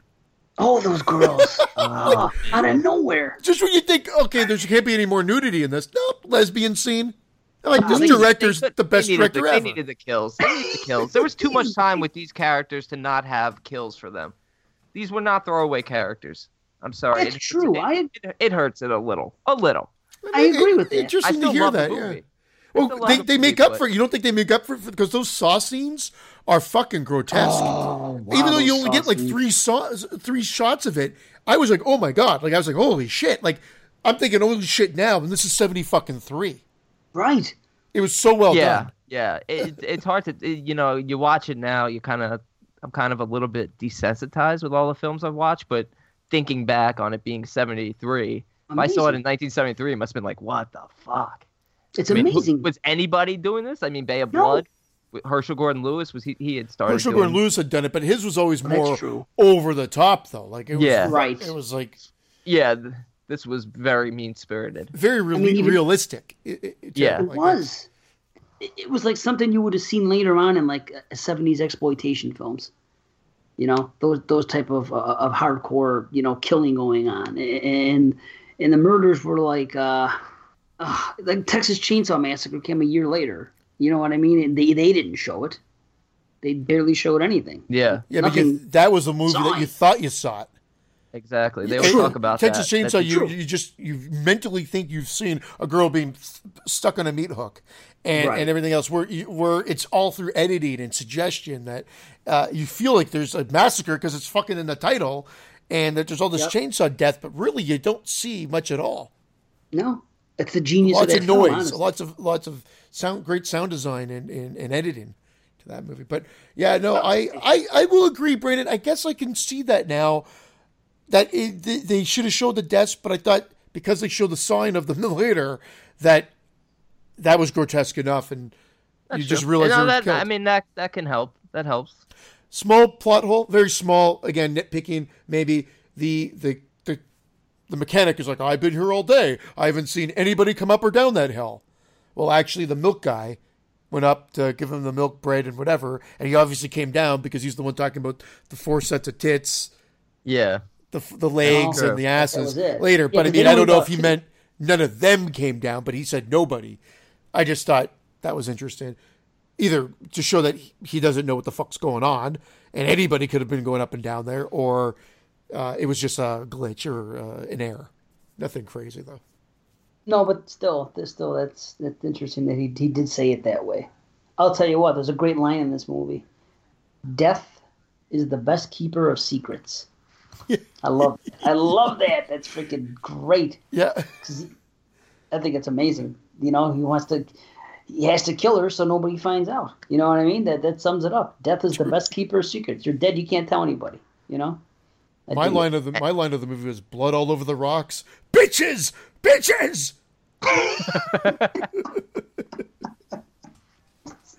Yeah, and it's really unfortunate because the killing the killing would have been done very early if he hadn't driven by and she saw him in the town square. Yeah, I guess based on what he says. Yeah, true. Yeah, and then they show it because you can see, and then she starts to remember. So he knows he has to go to her and get her. That flashback sequence is creepy, but doesn't it look like when the boy Oh, falls, it looks like he's been fired out of a fucking cannon? Yes, yes, it does. I love when they do that in old movies. Woo! Yeah, n- no limbs are flailing whatsoever. Fucking He's Super flying. Dave Osborne. Super Dave. But that really, but that really was a good a good backstory to set it up because it just showed that he was was awesome. sort of insane from the start, and you know, seeing his brother being killed in that way, and then obviously what was going on with him being blackmailed by Flo and Carol just set him off again. It was great. The whole thing with the eyes, and we, we actually get a kill with the eyes coming out Yeah. and stuff. Oh man! And the kills, some of them were very artsy.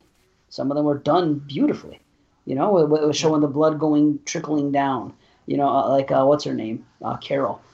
Everything about Carol's death was great, except seeing her go because I, I was Yeah, pulling over. her. yeah. These But, I mean, kills, these kills were good. I mean, they weren't as good as Bay of Blood's kills. They were a little bit more sleazy, but I, I actually enjoyed this movie a little bit more than Bay of Blood. Oh yeah. Yeah, Yeah. I did. I know there's a lot of people that that I, I've not a lot, but I've heard that. I, I've seen people say they prefer this. Uh, just just recently, I think uh, uh, Frisanelli, Donanelli Okay. says Oh, he yeah, prefer. Actually, I stand corrected. He appreciated this more than opera. He said he preferred this to opera. And I I don't know what his take on Bay of Blood is. What? But anyway, that final fight with the two guys is great too. You get people going through plate glass doors. Uh, you get them fucking drop kicking one another. They go mano to mano. Oh, that's crazy. And then the barn stable thing is, is is a little over the top, but I love how they leave that right to the end. That little mystery of like you hear a scream, you see someone fall off the rocks, and even with the way that they film it, the reveal. What is, is the cliff right, Right. there on the at the Yeah. outside of the barn? yeah, right what a there. horrible place for a cliff. How did but- they get the horses out? The horses come out and they just right.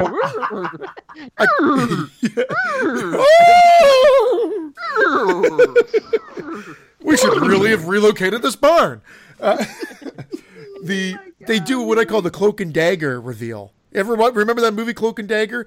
Yeah, It wasn't a horror film. Dagger. It was they a did it in Bay of Blood yeah, with Ventura and Albert. yeah, yeah. They And do. now they did it, and they did it again here. They do it here I- where and it's those- they show what you obviously is like the killer coming in, but then as as she sort of adjusts and he comes closer to the camera, you realize it's the hero.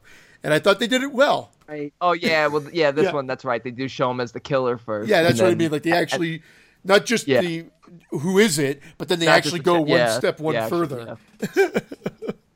That, that that fight though, that kind of knocks it down for me a little bit at the end when they're doing that thing and they're fist fighting and they're doing those seventy punch noises. Those Oh, looks like it's know- fucking Enter the Dragon at that point. yeah, yeah, yeah. Well, I mean, Kareem just- Abdul-Jabbar came out and kicked both their asses. and the, the cliff, which was funny. I mean, but those things kind of knock it down a little bit for me. It- it- So it- entertaining though. It's some. I mean- oh yeah, they're funny, but it, it just.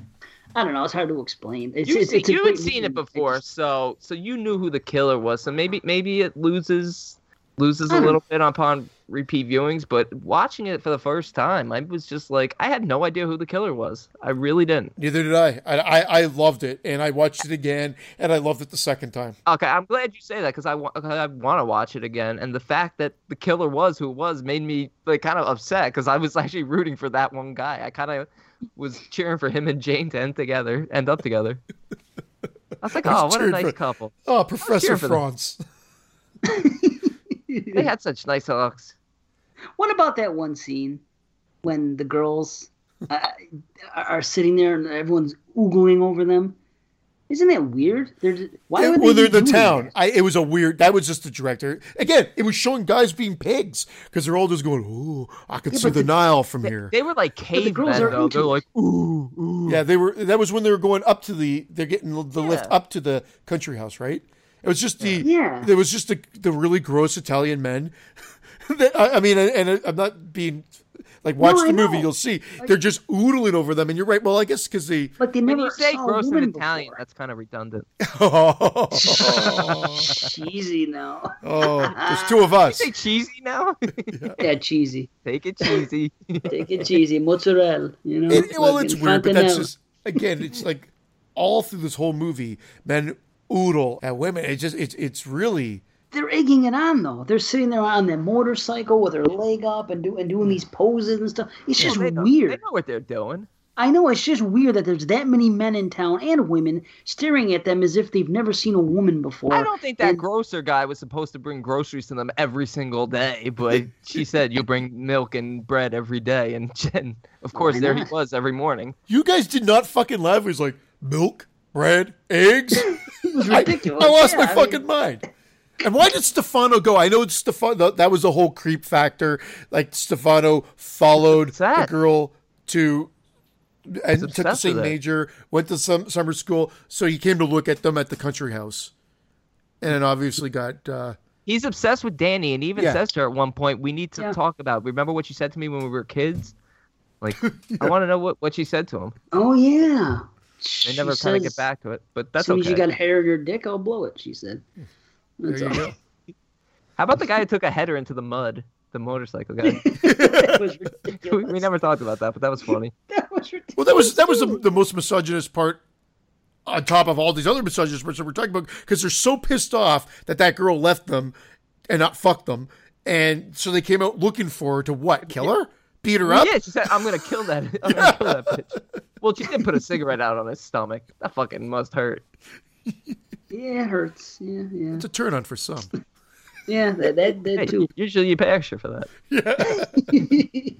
and what about that song that kept playing it over and over again You know that do do do do that, uh, that sexy triangle song. They kept doing it over and over, and then they, they were playing it on different instruments at one time.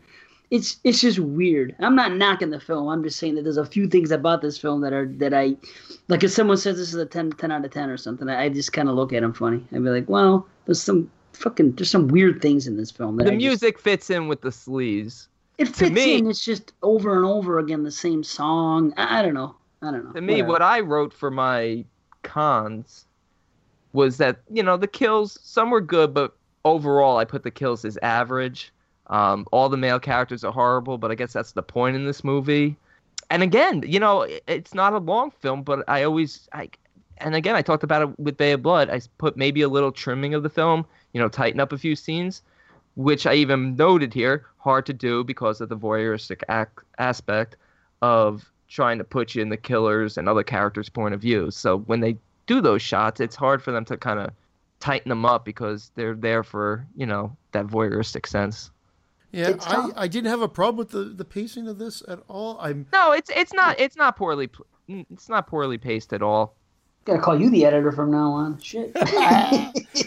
Oh, wait, what did you give it then, Dave? If you if you're so, it sounds like you're not as high as as, as Brandon or I.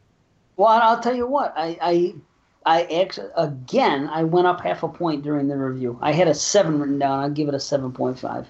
Wow, Wow. you are way lower than these than I expected. Yeah, I, I hmm. I'm gonna go next. I actually like this one a little bit more. Bay of Blood. I came up really high on Bay of Blood because I was enjoying our conversation of it. That was actually my lowest of of all the ones we had watched. Wow. but I but I brought it up. That for me always just seems to to drag a little bit. But this one, I I absolutely loved it. I, I give it a nine out of ten.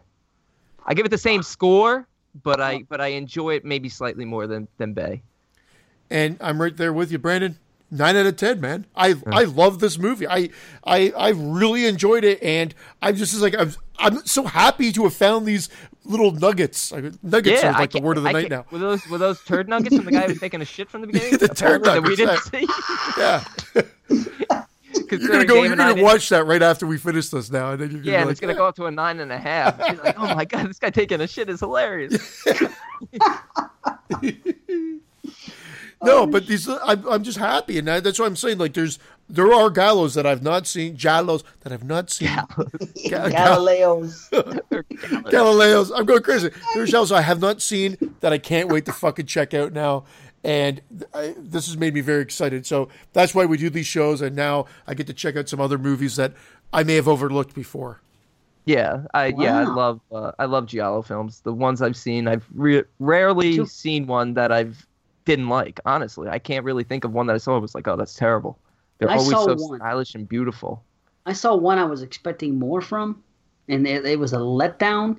But that was it. There was, House House of the Laughing Windows.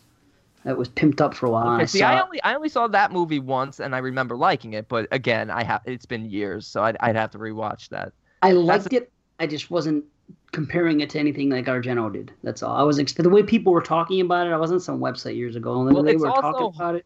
Just- Yeah, it's also hard because your knowledge of your big knowledge of giallos is Argento, and that's right.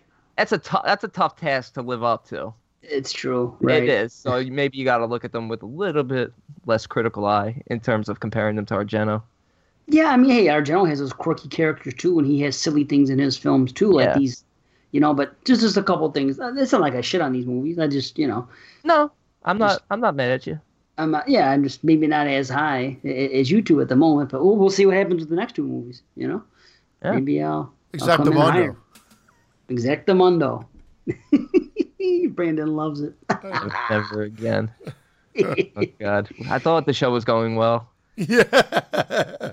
Well, so far, halfway through the show, uh, we've hit, we've had an exactamundo. There's a certain phrase that's been muttered every show, one way or the other, for quite a while now, and I haven't heard it yet. So I'm happy. So uh, stay tuned. We'll see if we'll see if it's said. If it's not said, well, I'm not going to say it. I'll say it on show 41. I'll say, well, last show it wasn't said.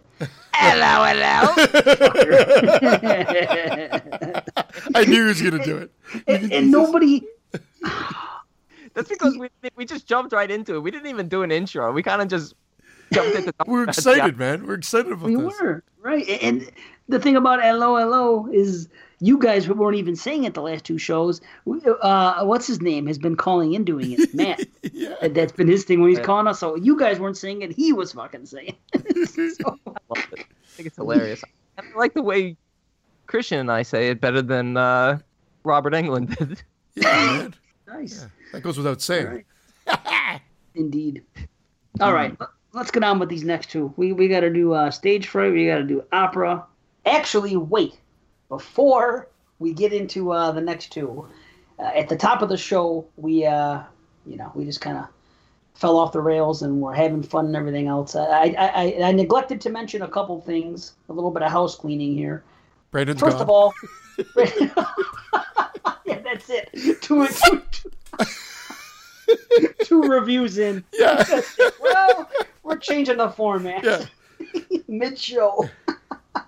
It's going to be a No, hit no. show from this moment forward. um, yeah, I know we didn't take first place last month. You're right. Yeah, see, It took I my ego it couldn't take it. I know it was rough, but 22 shots. They, they deserved it. So It was a stellar show. The top 100, that is. the top 100, right? That should have taken first place, but the other one did because of the blitz, which is okay. Yeah. The blitz is, is a good thing, but yeah, that was a good show too. The top Blitz? What is that? Is The that like Blitz? A, the A, blitz? pota- a, p- a potato blintz? I don't know what that is. You Are with the potatoes blintz? this episode. I Right? bring up potatoes? I can't remember. It feels it feels like we've been recording for three days. yeah, I don't know why that is. Actually, wait. Let me say, we, we have emails, we have voicemails, we have a, a question um, from Jim K. We have some things. We're not doing any of that this show. This is all business. This is just the reviews. So next show is going to be more loosey goosey. We're gonna, you know, we don't even know what we're doing, but we, we know that we're answering some questions, voicemails. We do have a decent amount, so uh, it's definitely going to be a fun kind of show next time. Now, we've been talking about it a little bit. We finally have put it out there. Exploding Heads now has a Patreon, which means if you want to support us monetarily, you can. And uh, there's rewards to be given. A lot of podcasts have been doing this. I listen to a ton. You know, like I always say, I'm an addict. And I hear more and more uh, of these podcasts having Patreon. So I looked into it. And uh, I think we set up a pretty cool system because uh, some pe- some podcasts give away like you know stickers and T-shirts and things like that, and a lot of them do the exclusive content. That if you sign up, you get exclusive content, and I think we're going to work our way towards that. When, when, when you know when people start getting involved with it, maybe we can. Uh, I've got the best award. I'm going to derail you. I'm de- No. derail. I just it just came to me. The Oh, ultimate prize was uh, you get Brandon's position. I'm still I'm still waiting for him to derail you. what? and that's just for one dollar. for as little as one We're practically giving it away. well, you, you'll get a lot of love from us. Because Yeah. there's no dollar. It starts at three. We did everything in threes. There's three hosts. It's all in threes. There's you know four or five different tiers of it, and uh, you know we put something on, on the Facebook on the group page, and we had some people in already. Yeah, man. So which is great. Uh, Yeah. uh, we- we have uh, the very first one was was our, our homie Joey Infante. So uh, which Christian you just worked with them a couple nights ago. yeah, So great yeah. show. Yeah, that was Yeah. a great show. Just um, word of reminder: when you go live on YouTube, please remember to wear pants next time. How You can were you see it with my, my arms flopping away? I talked more with my hands and my eyes. My eyes were going all over the place. If if you thought I was like I wasn't on drugs, anyway. Like, You look like a ghouly muppet. oh, and by, and by the way, Joey meant to send the package to you, but he sent it to me. He sent you a brand new stocking filter. nice. Great. Well, that's what it will pay for, honestly. The Patreon, things And, like and that. some anal Earl. He's See, I still, listen. crack, he's still cracking wise. He's still cracking wise. We're trying to get money and, and, and be like all like uh, humble about it and thank you know thank Joey. Thank you, Joey. for Joey. Joey invited me to be on that show. You stole my spot, And the viewers thank me. but the ratings don't. Thank so you. yeah, So Patreon, yeah. Thank you, Joe. Uh, thank you, Joey. Of course, uh, and our and our homie Trin T, he got on there. So Oh, so thanks, thank Trin. you. That's awesome. Thank you, thank you, thank you. Yes. Three yes. thank And yous. now- three thank yous. And now check it out. Kill the cast. They're they're they they're on the second tier. They they put in a six dollar. So that means Ooh. they get to pick uh, one of our triple R movies. So they can say any movie they want to force us to watch, they can do it. So I don't know if it's if it's Jerry and Kenny and Jay or just Jerry or whatever it is. Thank you, Kill the Cast. And um, anytime you want to let us know whatever you want us to watch, we're gonna watch it because that's what we're doing here. What's- That was so Jerry or Kill the, was that donated on behalf of Kill the Cast? Yes, by it Jerry? was. Okay.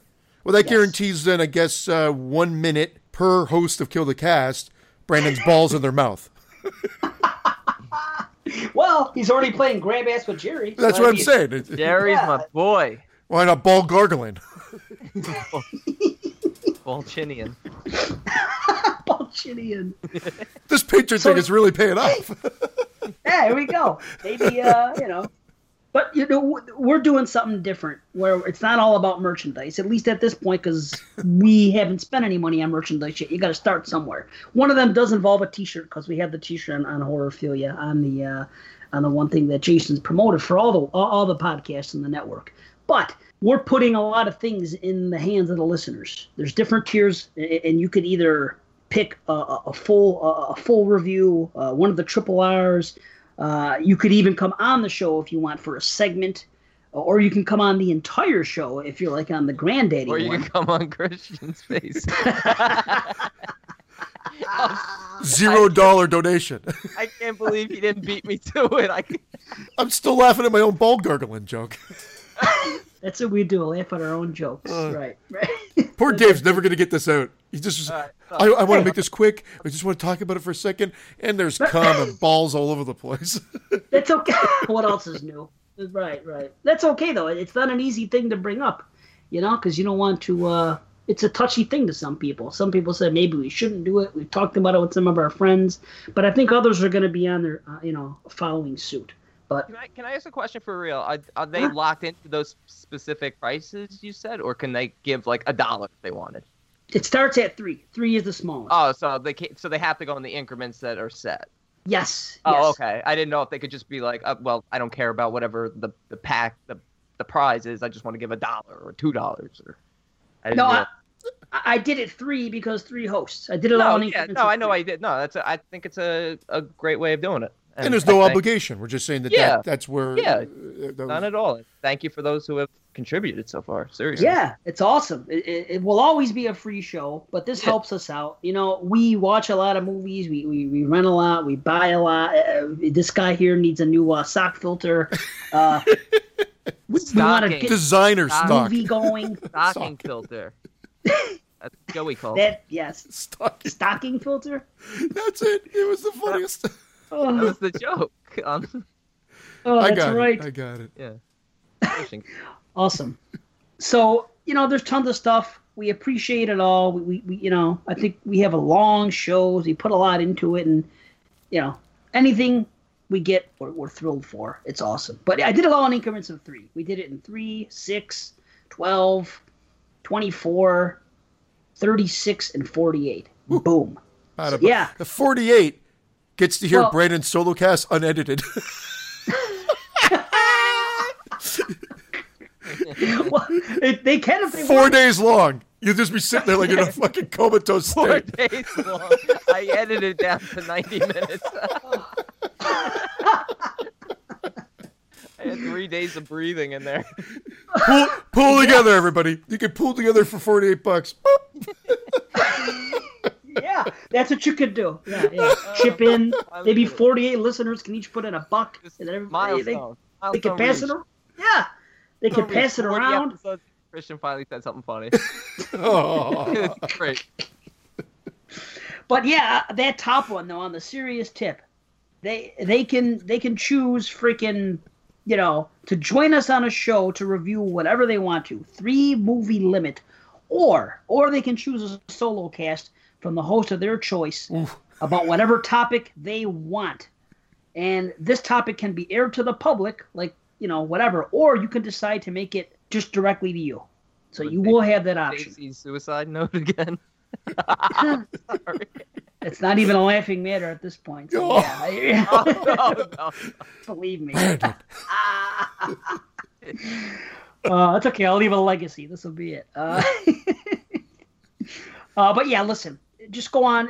Just go on www.patreon.com slash exploding heads, and and you'll find the different things there. But it's all show oriented, where you can pick things for us to do, or you can come on the show, or you, you'll always get a shout out. There's lots of stuff. As soon as I I learn a little bit more about it, we're gonna have e, every. There's gonna be Patreon only content on the page. So we're gonna like post videos, we're gonna post written reviews, and we're gonna put them on the page that even if you're just donating three dollars, you can get. It's just it's part of the page and it's only unlocked when you're a member. So it's just extra stuff because it's like I was saying, I've watched like 20, 30 movies since the last, you know, recording. I'm not gonna be able to talk about any of them on the Yeah. show. So because I watched so many, why not do a quick video? And I don't, I can't be, I'm not on YouTube yet that way. But why not do a quick video or a written review while while it's fresh in your head and do something and put it on the Patreon, and then people have access to more. So why the hell not? I like. Anyway, Could I do yeah, a you shout know. out? please do. Oh wait, I just want. I'm sorry. Just one thing, Christian. I just want to say that everybody. No, seriously, for real, I didn't. Everybody who gives on the Patreon will automatically be entered into every giveaway I do. Awesome. Nice. Nice. Yeah. And, and the iTunes giveaways. So you know Yeah. the iTunes giveaways? It'll be the same with Patreon. If we get 10 people involved in the Patreon, Okay. we'll do a drawing for that. Yeah. You know what I mean? So we're trying to make it as cool as possible to give as many incentives as we can give. And of course, we're open to suggestions. So everybody go on there and check it out. Get back. It, it, you know, things can be changed after we reach our, our first goal. That, that, you know, you put a goal there. And, and once that goal is reached, and it's nothing crazy. You know, it, it could be. And I'll tell you what, I looked at Patreon, I looked at other podcasts. There's people that are out there doing it. These guys are already famous. They're famous doesn't mean shit to me. They're already rich, you know, and they're putting st- podcasts out there and putting Patreons, and they're these guys are making like two, three thousand dollars a month. They don't even have to work. they're already freaking people that that are names. I'm like, wow, thank you know. I mean, you know what? Good, good for them. It's great. But I'll tell you what, free shows like us and guys that put out content, and you know, you know, tier tier four podcasts like us, you know, we, We haven't. We're the one- We haven't gotten that, that tier three yet. Hey. no. There is no tier three. that's right. There is no tier. That's that's right. It's no tier three. But hey, we can use all the help we can get. We are gonna plan on making our movie. You know, that's That's it. That, that's, That'll be a whole. that- That'll be Kickstarter, and yeah. That'll Rele- Release the Wawas. I gotta see whatever. we have like fifty thousand movies. We're just gonna mash them all into some incomprehensible mess. Like the- oh, just a mashup of everything. I'm down. Oh, I'm sorry. I interrupted you. What's No, no, it's shout-out? okay. No, no, I got to do this shout out. Uh, I want to do two shout outs because this reminded me, and I think I talked about it, and then I think Vince and I were chatting about it, and I never mentioned it on TJF 13, so I'm going to mention it here. Dave Radone. Dave Radone sent me a Christmas card back in the day, thanking, like, you know, saying TJF was great and whatever like that. He put like this sort of Jason esque little sticker thing in it. Uh, and, and and sent it my way, and I was like, "This is fucking great, man!" I thought that was really cool, and I I and I didn't. I just wanted to say thank you because I, I told him thank you personally, but I thought I gotta do a shout out. I wasn't like he'd said he'd like to send something out, but I was not expecting anything, and it was just a little cool thing. And then Paul Stevenson, who's on our page, and everybody's probably familiar with the photography he does, and if he doesn't, that's what I'm to promote now. He has his own little uh, photography group on Facebook, and it's at PTS Toy Photography, all one word. You could check out his his images there. But he sent me one of Jason because I mean, he knows I'm a Jason fanatic as well, Awesome. and it was a thing. He, and I'm going to read. I don't know if you wanted me to read this, but I'm going to read it anyway because it's it's tongue in cheek, and I think uh, you guys would would get the joke too. Hey, he signed it, so I got his autograph with a little heart beside it and a print Hey. one print one of one. It says to Christian, thanks for the hours and hours of entertainment. Don't be sorry either. You're better than the other guys on the show. yeah. Wait till I see him. And it, it- obviously it's a joke and, he, and and whatnot. And he said he had something he wanted to reach out to you too, Dave. So Well, he's my homie. He lives Yeah. in he lives in. I know. Oh, I know. I know. Yeah, I know. yeah. And I, I didn't even tell him yet that I received this. I just got it t- like today. My wife dropped it off when she came home from work and and put the mail down. So I haven't even reached out. Uh, I'll probably do it either right after the show or tomorrow morning and just say, hey, got it. Thanks. It's awesome. It's a really cool print. Even my wife was like, that's awesome. He does really cool things. I, I want to go on a shoot one of these days. A shoot like it's a freaking a movie, but that A, is nu- what a it nude is. shoot. Don't You even- could be one of his toys. Yeah. Ooh. You look like Ken down there. Aw. anyway, thank you, Paul Stevenson. Much appreciated. I love what you're doing. The photography's a great. I thought it was a great idea. I told you that, and keep doing it, man. And thank you for the print. It's awesome. right on. Well said. That- yeah, that's that's really cool. So yeah, let me say it one more time: www.patreon.com slash exploding heads. Get on there, check it out. You know, there's lots of stuff you can do. We'll talk about it every show if there's anything going on there. You'll always get a shout out. You'll get a lot of love from us for life, and we'll appreciate anything anyone can do. That's about that. Sure as hell took a long time to talk about that, but it's okay. What else is new? The show is going to be four hours. so, Christian you was know. rambling on. Hey, that's what I do. That's what I do. Ramble on. Okay. Here's my um, song. Somebody Yeah. Sent th- somebody sent them a male stripper named Jason. I don't know what was going on in that story. I got your song, by the way, because you know how I am. Something went in my head. Literally 30 seconds later, I hit lyrics and everything. Great. Boom, Semen. Bam. so next show, I'm going to sing it to you. What happened to Beautiful. nipples in the sky with diamonds? That's not Christian, though. I mean, it's got to be directly about him, Yeah. right? We got to get to opera. We'll save that Yeah. for 41. Opera. We got to get We gotta the get the stage fright. Oh, stage fright. God. Hey, Hey, whoa, whoa, hey. Yeah. Samantha. We got to get, and then I got to. That's my Tony Danza. Let, let, let's get the stage fright. Let's let's get to it. Brandon, are you ready? I am ready. Stage fright. 1987, directed by Michel Soavi. A group of stage actors lock themselves in the theater for a rehearsal of their upcoming musical production, unaware that an escaped psychopath has sneaked into the theater with them. And the That's off the B, and that's kind of a little. They don't actually. Whatever. and the singular version of his name is Suavo. You know what the crazy thing is? Like, I, Always inform. I only know from watching opera now that his name is pronounced Suavi. Right. because I've heard, Uh, not to call out moods or anything, but he calls them Michelle Sauvier. I've heard him Soavi, Souvier. I've heard all these crazy pronunciations. Suvio, Vesuvio. No, Su sorry. Su Suvio. Su- Su- that Phil Collins calls him that. Yeah, Phil Collins calls him Michel Su Su Suvio. Why does he say that? Is he stuttering in that song? Is that what that whole thing is about? Is the guy's name really Studio or the girl? I love, I just love where these fucking conversations go sometimes. Well, I've always wondered that. Organically. Su- su- studio, right? I mean, whoa. Okay, Anyway. I'm gonna start going into American Psycho, but uh, no. Okay, I'm not gonna insult the listeners' intelligence, and I, I really can't wait to hear what you guys say. How about how about all the uh, titles, all the alternate titles for this one? Oh, oh, Aquarius. Stage Fright Aquarius, Aquarius. Stage Fright Aquarius, Soundstage Massacre, Bloody like- Bird, Bloody Bird, Deliria, Bloody Bird, Delirium, right? Or Deliria? Delirium? or Deliria. Delirium. Diarrhea.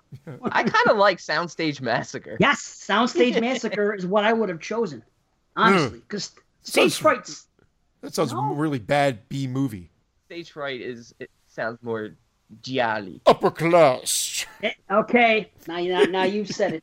Now you've said Is this the What have I argument we get said? into wh- whether this is a giallo or not? There's no argument. This movie is a fucking slasher. It's still a giallo though too. Oh, is it?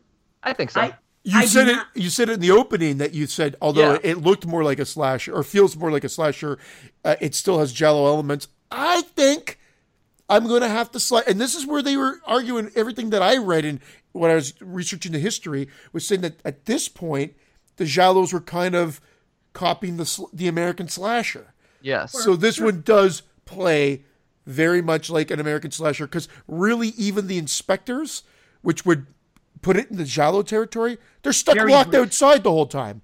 So although they cut back to them, it's more like for almost not comedic sake, but like it's raining, they can't hear anything. They're Oh, the it's car not straight doing up anything. comedic relief Yeah. with them.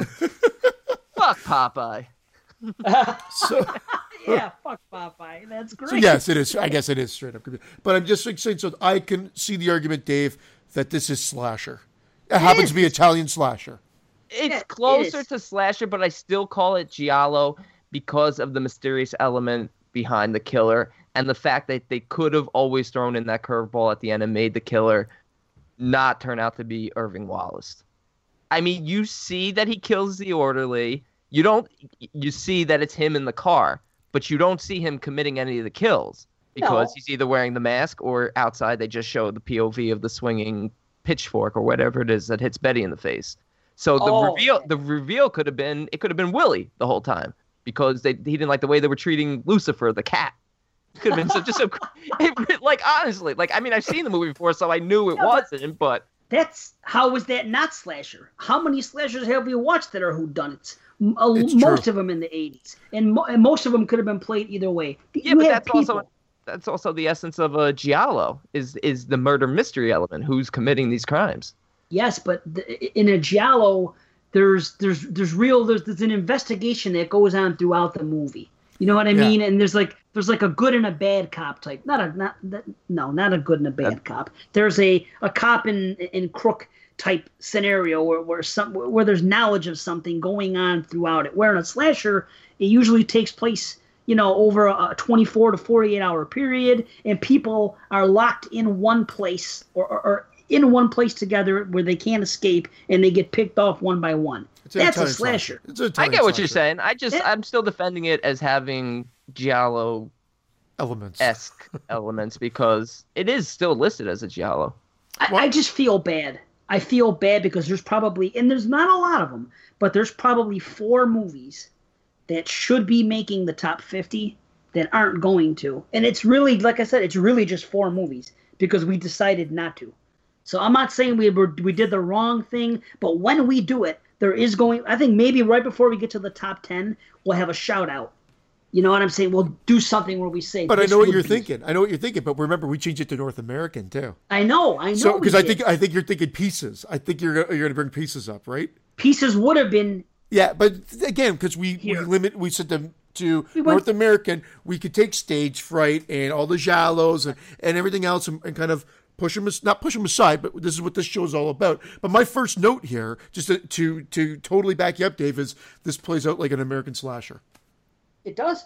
And it's a shame it's not going to make the list. And we, maybe we should not have made North American because it's probably, like I said, only four movies I think would have would have popped up on the top fifty. The reason we decided to go North American, I think, more than anything, was the confusion with the protos. Because all the protos, not all of them, a majority of them came from outside of the states, came from outside of North America. And you're like, what's a slasher? What isn't this and that? And make no mistake, when we do the show, there's something else I'm thinking we're going to do. At the beginning of the show, I think maybe we're going to do a thing where we're going to say many people consider this a slasher.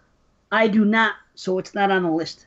oh yeah. some- right? yeah. I think we're going to have discrepancies because I know for a fact there's some North American movies that at least one of you guys consider a slasher that I don't, and, and vice versa, probably. There's some So- supernatural films that are that are slasher esque, but I have a tough time putting supernatural films as slashers, even though they are technically labeled that way. It's tough. I mean, we're not locked in. This show is still five months away almost. So we could still change our mind if we can get a grasp on what we're including and not including. I just thought it was easier for the It, sake it of is. not getting into all the giallos that are more slashery. You're right. It was just it was kind of overwhelming at one point. I- I think is what it was. Yeah. Well, let's get back to this movie. All right, Let's ratings. talk about yeah, stage ratings. fright. Fucking great kill, great kills.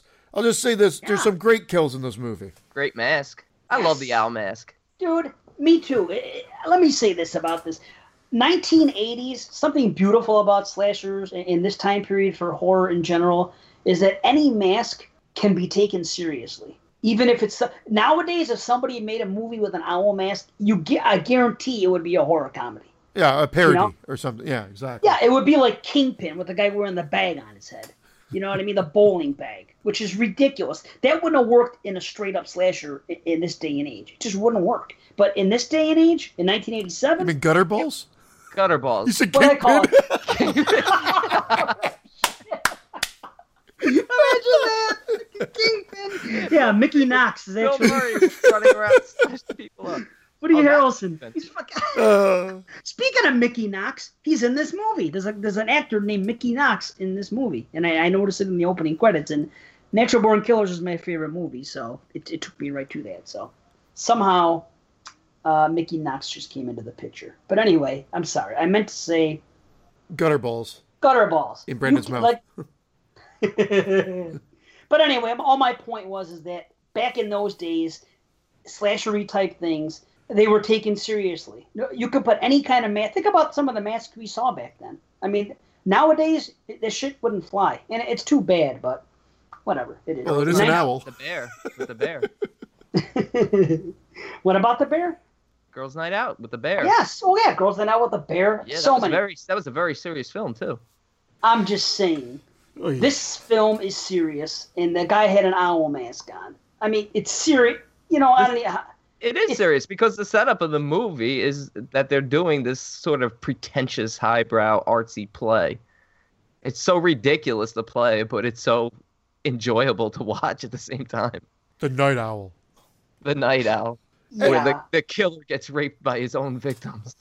that beginning is ridiculous. It is well. I mean, it's just a setup. I think. I, I again, and I, I'm maybe I'm jumping right to the kills. I, I'm sorry, but that first kill when the director's like kill her, and the, and the, That's the, and, se- and, the and- second kill. oh sorry, the second the second kill, and then he kind of looks on like, huh, oh, okay, and then But then, Yeah. what's with the knife? yeah, yeah, and then he starts stabbing her, and that is the most disturbing part of the movie, I think, because Yeah. they're all just watching on, and he, and then they kind of come to the realization as it's happening, oh shit, this is real, and it's just brutal. See, I'm I'm with you. That is a Right. brutal kill, and I I love all the kills in this film, but I see you're skipping Yeah. over the I'm absolute sorry.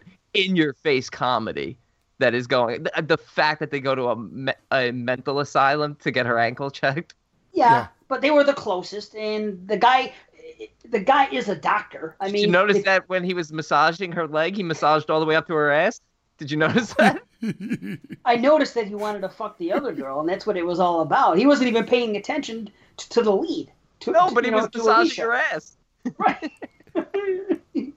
Uh, I'm sorry, I didn't mean to jump over that. I just because I mentioned the kills, I I, I wasn't kill. going in order. It was a great kill, but yeah, Right. no, there there is a bit of absurdity, but I I'm okay with it. Like again, I'm totally it- okay. I'm totally okay with it's it. It's how it's presented to you, and Yeah. that that's what's key. And it gets this comes across very classy, even though when you if you really want to dissect it, it's pretty ridiculous. oh yeah. Uh, and some of the characters are pretty ridiculous.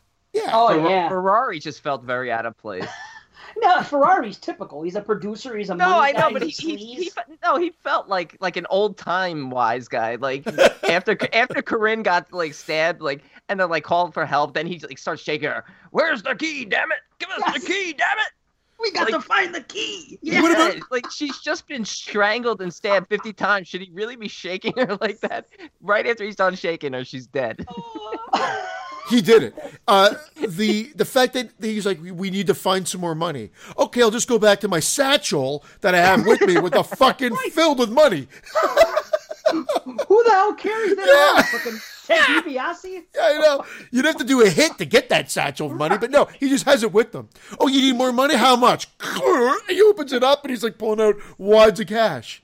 Well, if you have that much, we need it all. Right? Yeah, you guys got to work overtime tonight. Okay. Here, we're gonna give you fucking loads of money. How much for the? I mean, holy shit, it was crazy. then it starts burning at one point. He's freaking, he's patting it, and it's American money, I believe, in Italy. Yeah. But hey, Yeah. the lira ain't worth shit. the American dollar. What are you gonna do? How hot was freaking Laurel? Oh man, I, I, I adore that girl. Laurel's your girl? Oh my! I, I don't think there's any question. Uh, She looked good when she had the reddish hair. Then when she took She her looked wig off, ridiculous. She looked ridiculous in that costume. I was like, what Oh. is this guy? the Alice in Wonderland get up. I know, I know, but it was something sexy about it. You know, just, just That, don't know. that fantasy that you always loved. I don't know, maybe. I, oh, I do love Alice, but that's, Eat me, drink me. that's a Marilyn Manson album. but anyway, yeah, I think she's beautiful. And then after the hair goes off and you see her in her natural and, and, and brunette, man, Yeah, Chris, Christian was more of a of a Brett guy. Yeah. Brett's my Brett's man. funny. He Brett's is funny. At first, I thought he was going to be annoying, but honestly, most of what came out of his mouth wa- was made perfect sense. Does know? anyone know what an ingenue is? He says that to Corinne when she's reading backstage. He's like, "What are you reading now, my little ingenue?" I do not know. they have they have some decent red herrings in this too. yes, Not Yes. not a ton, but but a few. couple ideas. And and I think that that's an again. That's why I'm defending it a little bit more Giallo. But I I get you. I Oh. agree with you. It is a slasher, but enough red herrings to at least what? add to that mystery element. Slashers have red herrings all the time. No, I know, but I'm just saying, you know, if it's more straightforward, it's less Giallo. Giallo is always like you have no idea who it is until the end. I actually did write. I said it does feel a little bit more by the numbers. This one, out of the four that we watched, however, it's still beautifully shot and, Yep. and presented. So, so you by, by the numbers is not necessarily a bad thing. It's the presentation here that sells it, I think. But Ingenue, I think I remember this because it was the description of how they described the girl from Possession, as well. Really? I believe that's how they described her. But here, from a literature film standpoint, it says an ingenue is a stock character in literature, film, and a role type in the theater, generally a girl or a young woman who is endearingly innocent and wholesome. Oh, that was Corinne. Ingenue may also refer to a new young actress or one typecast in such roles. Yep, that was Corinne. Wow. That was Corinne's character. That's why he Alright. called her an ingenue. So She it's was- not Italian. It's it's not an Italian. No, it said it was a French word. It sounds French, right? Ingenue, right? Okay. It's like saying pichadou or something. Huh? No, I was going to say you learn something new every day here at Exploding Heads. Something ingenue. Yes. oh, bada was a- boom! that was a Brandon pun, but I Yeah. beat him to it. No, I was I would never say something so obvious. Oh, Hey, what am I gonna do? I don't know. You know what I Isn't, thought? Ange- isn't ingenue a pear? I don't know. Is But it? You got a are Bos- yeah, You got what a Bosc, a Bartlett, and an ingenue. I don't know anything about pears. It's it's it's Anjou. It's a parasite. What about a Jew? Anjou is a pear. I was make all right, for all the fruit lovers out there, they'll get A it. Jew is a pear? What Anjou. The best part of that whole thing is for all the fruit lovers out there, they'll get it. I guarantee, even if there's one fruit lover out there, they're like, "What the fuck is this asshole talking about?" I know, right? Even I was like, can I make this stop? Oh. Can I make Oh. this stop? Why did I go down this route? Uh, What I thought was cool, I've been trying to spit this out. That scene. well, what I thought was ridiculous was the ease of the of the mental patient's escape. That was talk about by that was ridiculous as can be. There's the you, we know it's him. He just breaks loose of a strap, and the doctor gets distracted, so he's out. That was ridiculous. But later on, when they're talking about the killer, and Brett, when he gets killed, he says the guy's name, and then then he stands up, and the guy's right behind him. I thought that was a, a cool little thing. Oh, it's a great scene. That was an homage to Tenebrae. Really? Tenebrae though did it like it, it was right within the shape of the guy's head. Yeah. it was oh. beautifully like for, this was like yeah, it was still I I see what you're saying. It's still very very similar for sure. No, it was it was actually an homage to Oh, Tenebrae. It's okay. not it's not it, it's not as nice, but it's it's still nice. Yeah. Right. Yeah. It's not as nice, but it's still It's nice. still nice. Yeah, hey, He's so nice. we get deep here. It's not as nice, but it's still nice. Interesting, Brandon. Interesting. Uh, the the drilling death. Awesome.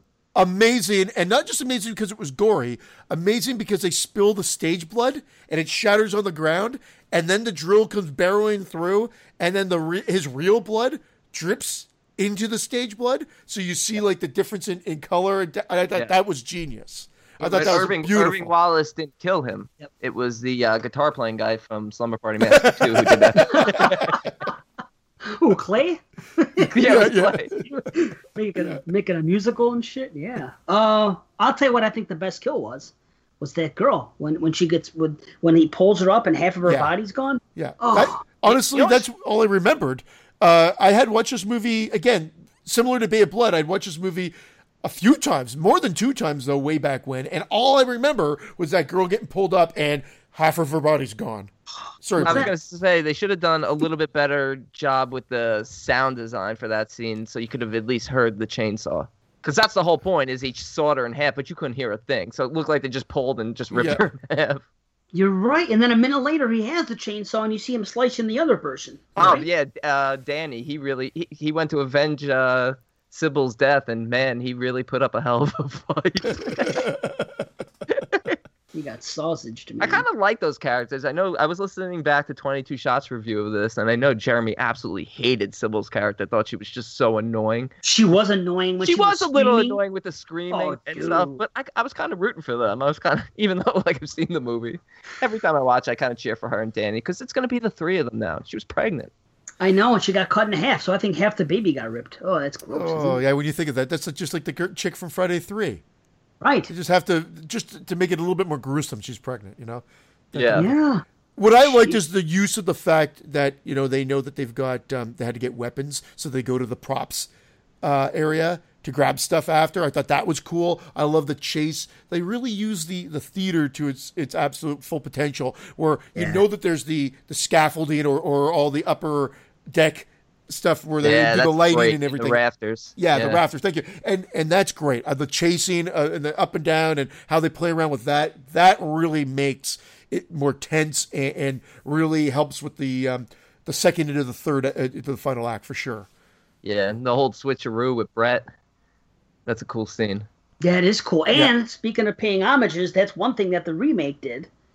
Uh, something similar. When- Remember, and you know, in the scene in uh, you know, in the the one we just reviewed, when the girl's on stage with the mask and she's tied up and you don't realize it's her. That was the one thing they lifted from this one. I'm confused because I've asked some people and they say there's actually no relation between the films. Yeah, other than the name, I've never. Well, But there, you know, there are, like you said, there are some similarities. And believe it or not, I think the next film we're going to cover has a few more similarities to 2014 Stage Fright I Yes. than this ya. one does. I know it's weird. Maybe It's a combination of the two of them. Almost, Yeah. You know. why, why are you being so cryptic about the ne- the next film? We're not going to let the cat out of the bag. We've already said what we're going to be doing next. ah, fuck you. Keep tracking wise, you prick. Next film. yeah, prick bastard. Oh shit, that's great, man. You, I don't know. but- There's there's not so much to dissect with this one. It is more straightforward, but it's goddamn entertaining, and that's that's what it boils down to. Like it, it's got a great pace to it, uh, and the shower sequence is quite suspenseful. I love what she does. I Oh, love it's I- I- that whole sequence. There is so Yep. beautifully orchestrated. If there's a standout sequence, that would probably be my favorite. Um, other than like the rafter stuff that I was talking about before, but from just a one little segment of the movie, that scene where she hides in the other shower stall, Yes. and then Yeah. the killer comes in, and then you, the other girl's kind of still alive and could see her. Oh my god! She's like she's Oh. like holding her skin together. oh, She has that oh. big axe wound. You can see her like holding up flesh. Oh man, poor Laurel. yeah.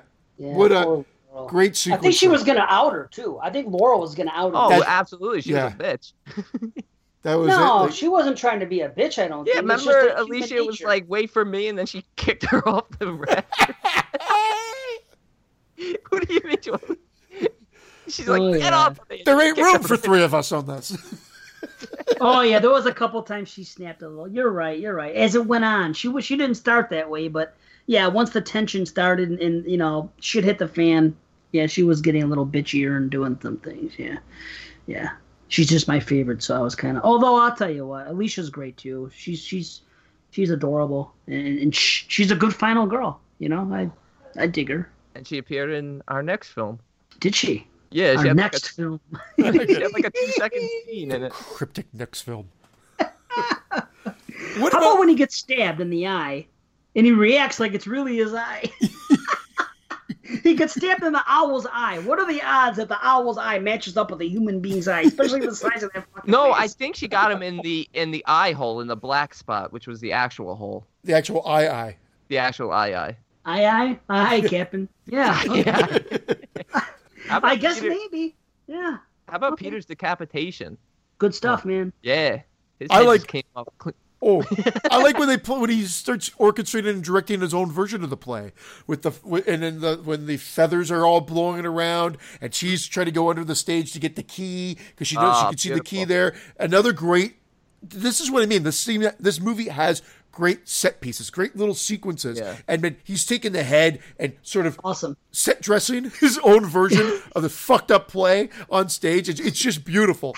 And, and it, it's insanity. It's beautiful. Sorry, go ahead, Brandon. I was gonna say, but it leads to a, a great final chase. Yeah. Yeah. That's it. And and that and that and that's why it has all the great ingredients. I'm not as high on it as uh, the first two films we've done, but it, it, it's a solid slasher. I'm gonna call it a slasher with Giallo tendencies. Yeah. And yeah. Soavi had an uh, had a, an appearance and. He was one of the cops. He was the young cop. Was he really? What- Yeah, he was the one who says, "Don't I look like James Dean?" Yeah, Yeah. I'm Marlon Brando. Yeah. that was him. Wow. That was that was Soavi. Yeah, he's you- he's actually a young guy. He's I think he's only like around sixty now. He's not that Oh. he's not that old. that, that would make sense too if he was following. Yeah. Like, uh, what about the the ending? What did you guys think? And I, and I, I don't mean to jump right there, but the, the ending, ending, the the very very Just- end. Did you think it was necessary? Like they had the ending of the movie, and then they come back, and I thought it was kind of cool. And she starts counting. Wait a second, there's one, and Uh, she's thinking of very all. cool. Very cool, but are the cops really going to be like, oh yeah, we didn't have a killer? we forgot we didn't like- get the killer. just, just like, like our the- next film. I know. Well, that one that one's even more bizarre, but but we'll get to it. And but- I'm very forgiving of that. But I'm forgiving of it because I want to be forgiven of it. But we'll get there. But this one was like she counts them all, and then like, wait, where's the killer? Yeah, good What is- odds. Good, good odds that, that uh, Willie just so happened to go get the gun to show her how to load a bullet in the chamber at that I- exact moment. I wrote it down, guys, but I fucking deleted it by accident. What the hell did he repeat like four thousand times? Right between Right- the eyes. Yeah. Right between the fucking eyes. right Yeah. between the eyes. Just like I him. said. Yeah, Just like I said, right between the eyes. I was Just like, like I said. yeah, just like I said. Yeah, we go. We heard you. Ten times. The editor Ten heard times. you. Yeah, I know. Right between the eyes. I think um, I think like the ending is just an- you know like they like I've read you know it's just an homage to you know the '80s slashers. It really is. The smiling yes, killer it and everything too. A slasher, but it's also a giallo paying homage to slashers.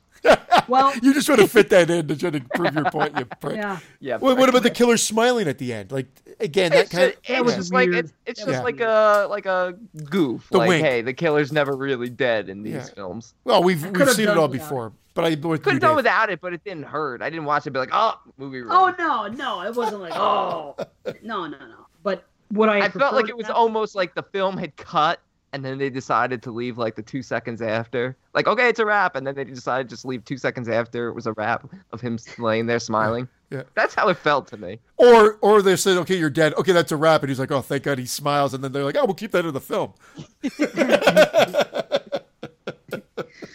My favorite Slam part of the the movie is when the uh, the older cop says, "My wife makes me eat all this spinach, yet she packed it for him in a takeout container." Did what does she work at Kentucky Fried Chicken? She, she That's your favorite part of the movie. like seriously. Oh, I'm talking about the shower sequence. You're talking about a spinach scene. there you go. Hey, fuck Popeye. Patreon, one dollar. Get involved. but listen, why didn't she shoot the gun? That's the one thing about this movie that bothers me. She was sitting there watching her from auditions with a gun in her hand for like five minutes, and that's the only. I think that the last act and the final chase is brilliant in this movie. I love it. It's Yeah. great. But why was she sitting there just holding the gun and not taking a shot? She wasn't gonna hit him from that far away. It's a lot harder to shoot someone. So would you even at least fucking try if it was Well, you? she did No. try once he had his arms around her throat, and it still didn't work. Well, yeah, but I mean, that's that's I don't understand that. I don't understand. I agree with what she did. She had the gun, and she was like, "I'm gonna get the key and get out of here." The cops are right outside. I had no Okay. problem with that. okay, But, but I get you. I was thinking the same thing at one point. I was like, Yeah, "Yeah, she could just sneak up behind him and shoot him." shoot. Right, come on. What are you doing? I don't know. right between the eyes. Just like I said, That's what I said. right between the eyes. Oh, okay. Anyway, it's it's it, this movie shot well. It, it's it's creepy. It has its moments. Uh, I, I do enjoy it. I, how about the burning? The, the thing at the end is totally like freaking the burning. You know when it gets set on fire. The way he's Yeah. running around. Yeah, And did you see his nose? But didn't it? Didn't, didn't I thought of that right away? I'm like, this this reminds me of you know uh, the scene out of the burning. But in the burning, he was doused with gasoline, right? No, he does himself with gasoline because he kicked over the kerosene can that was like, acting as his fucking pillow. That's right. In this, yeah, it, that's right. Okay. In this one, he just sort of goes up. Yeah. What is he made of kindling? It's a movie, Jesus. What is he made of kindling? You guys. Yeah, But it- prick. Anyway, But yes, yeah, it happens. But yeah, no, I'm with you, Dave. It's fun. It's shot well. Yeah. Good kills. Everything that you need in a slasher. I gave it an eight out of ten. me too. Eight out of ten. Eight and a half out of ten.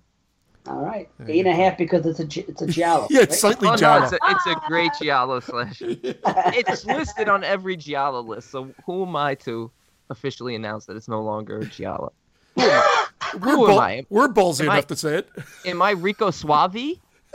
Oh, oh, oh, Rico Suave. man, Oh shit! man, oh, show's many. All time low. All right, guys, get on Patreon. Replace me now. People, the forty-eight dollar donations are coming in fucking tenfold suddenly. There you go. okay, all right. What about uh, what have we been saying this whole review? Our next movie, or what the hell is it, Brandon? Our next movie is that what you've been saying? Still, she shows up in the movie that we might be discussing next. so, uh, yeah, the movie we might be well, the movie that we are we discussing. might be next. doing next. ladies and gentlemen, Dario Argento's opera. Okay, Opera, directed by Dario Argento, 1987. A young operata is stalked by a deranged fan bent on killing the people associated with her to claim her for himself or herself. I threw that in there You should in a movie like this because Hell I'll tell you what, because it's a giallo. because There's it's a always room- giallo. There's always room for giallos. Yeah. Oh, now, now it's funny. Oh, that's hysterical. Hilarious, Jerry. Jerry Herrings. Yes, of course. No. Argento, too. Argento has been known to have female killers. You know what I mean? So, Yeah, yeah. you know what? Even though I've seen this movie uh, a fair amount of times, as, as I'm watching it, I, I sometimes forget. And, uh, you know, that's been well documented here. I, I- I'm watching the movie. You forgot you were watching it, or you forgot who the killer was? I didn't, for, I, I, well, I didn't forget I was watching it. what are we watching here? Yeah. Have I seen this before? It's a new Argento. Is this the remake of Suspiria? Yeah. This is phenomenal. Yeah. Yeah. Bellissimo. I, I did forget the killer because it's been a couple years.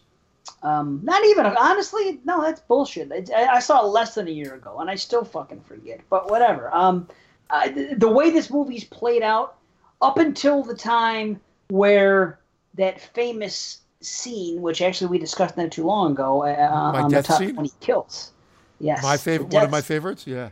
Yes, and it's awesome. I, I, I was finding myself thinking, is it Daria Nicolodi? Is she the killer? Because that could easily have been her, you know? But anyway, I could have seen that playing out.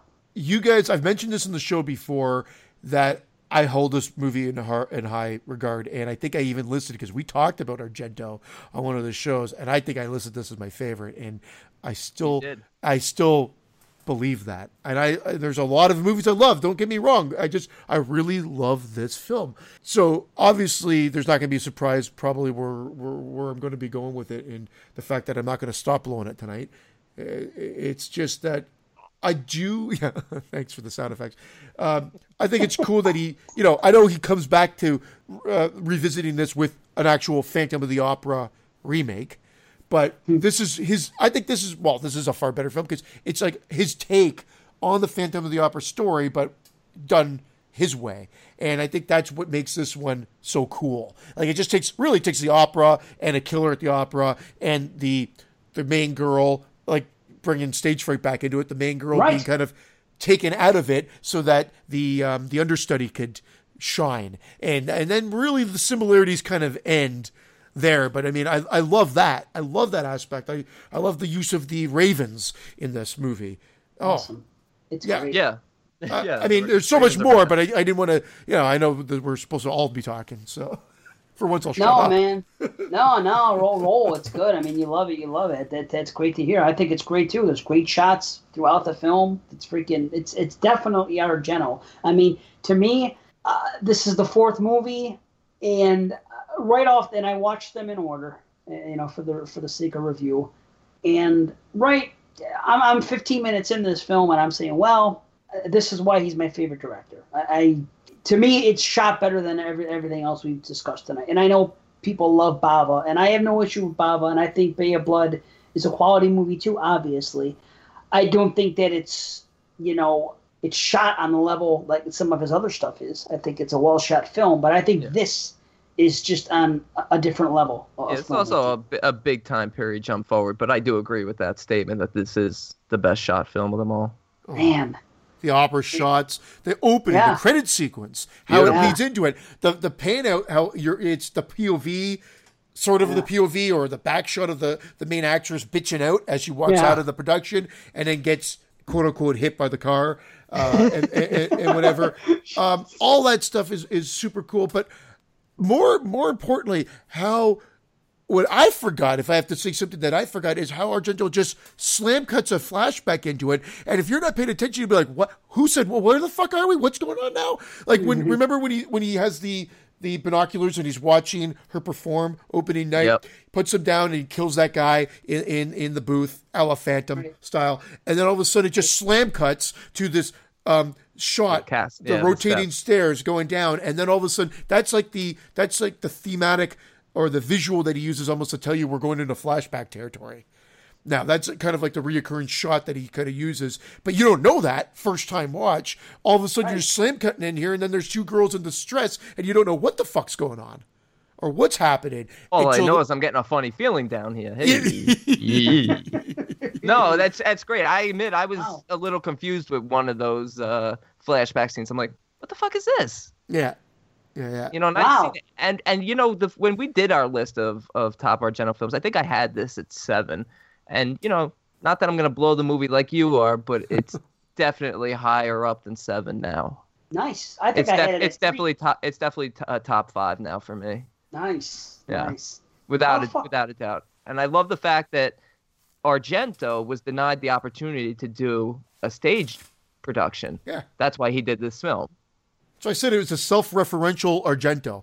A Yeah. it- it- this is very self-referential, and they even put dialogue into it, like what a horror film. Like you're a horror director, and you're Yeah. doing a uh, you're doing an opera. You should know, like you shouldn't be here. This is not for your kind, type thing. Yeah. And, and I thought that was great. Like it was like a Yeah, when the- when- back to the critics. When the reviews come back and the director's getting slammed, yet the star she's getting all the praise, Yeah, but they're still slamming slamming his direction of the of the production. Wow, yeah, and Yeah. I didn't think of it from that Very- way. And the, wow, and, And- she's she's bitching him out in the beginning. She goes, "This is typical birds on stage, bad production, laser beams." She's she's going off. Well, here's something cool: the whole Shakespeare thing. Did you guys catch on that? That whole sh- it was just a little thing that if you weren't paying attention, you may have missed it. But somebody earlier on, I think a critic or somebody was talking about how he's a horror director and he would have said this and, and he would have said that Shakespeare was was shit or something like that. Basically, Oh yeah, the uh, wardrobe girl said that. The wardrobe mistress. that, that, that this guy would, would, you know, he would he would you know snub Shakespeare. Yeah, or I think Shakespeare is an asshole or something. Right, and then later Yeah. on, he quotes Shakespeare, and he he said that he says you know to sleep perchance to dream. He says it to uh, Betty later on when she's having almost towards the climax. Then she walks away, and he goes on with it, and he goes into that whole little that monologue from, from that. You know, Yeah. what dreams may come, and I'm like, that's clever. I don't know how many people caught on to that, but you know, you would think that this guy is just a knucklehead, eh, eh, but in fact, he actually does like Shakespeare, and he is intellectual, and he actually is a good guy. And, you you you, you don't really know that until the end, uh, officially. I mean, because Yeah, you know they- your guess.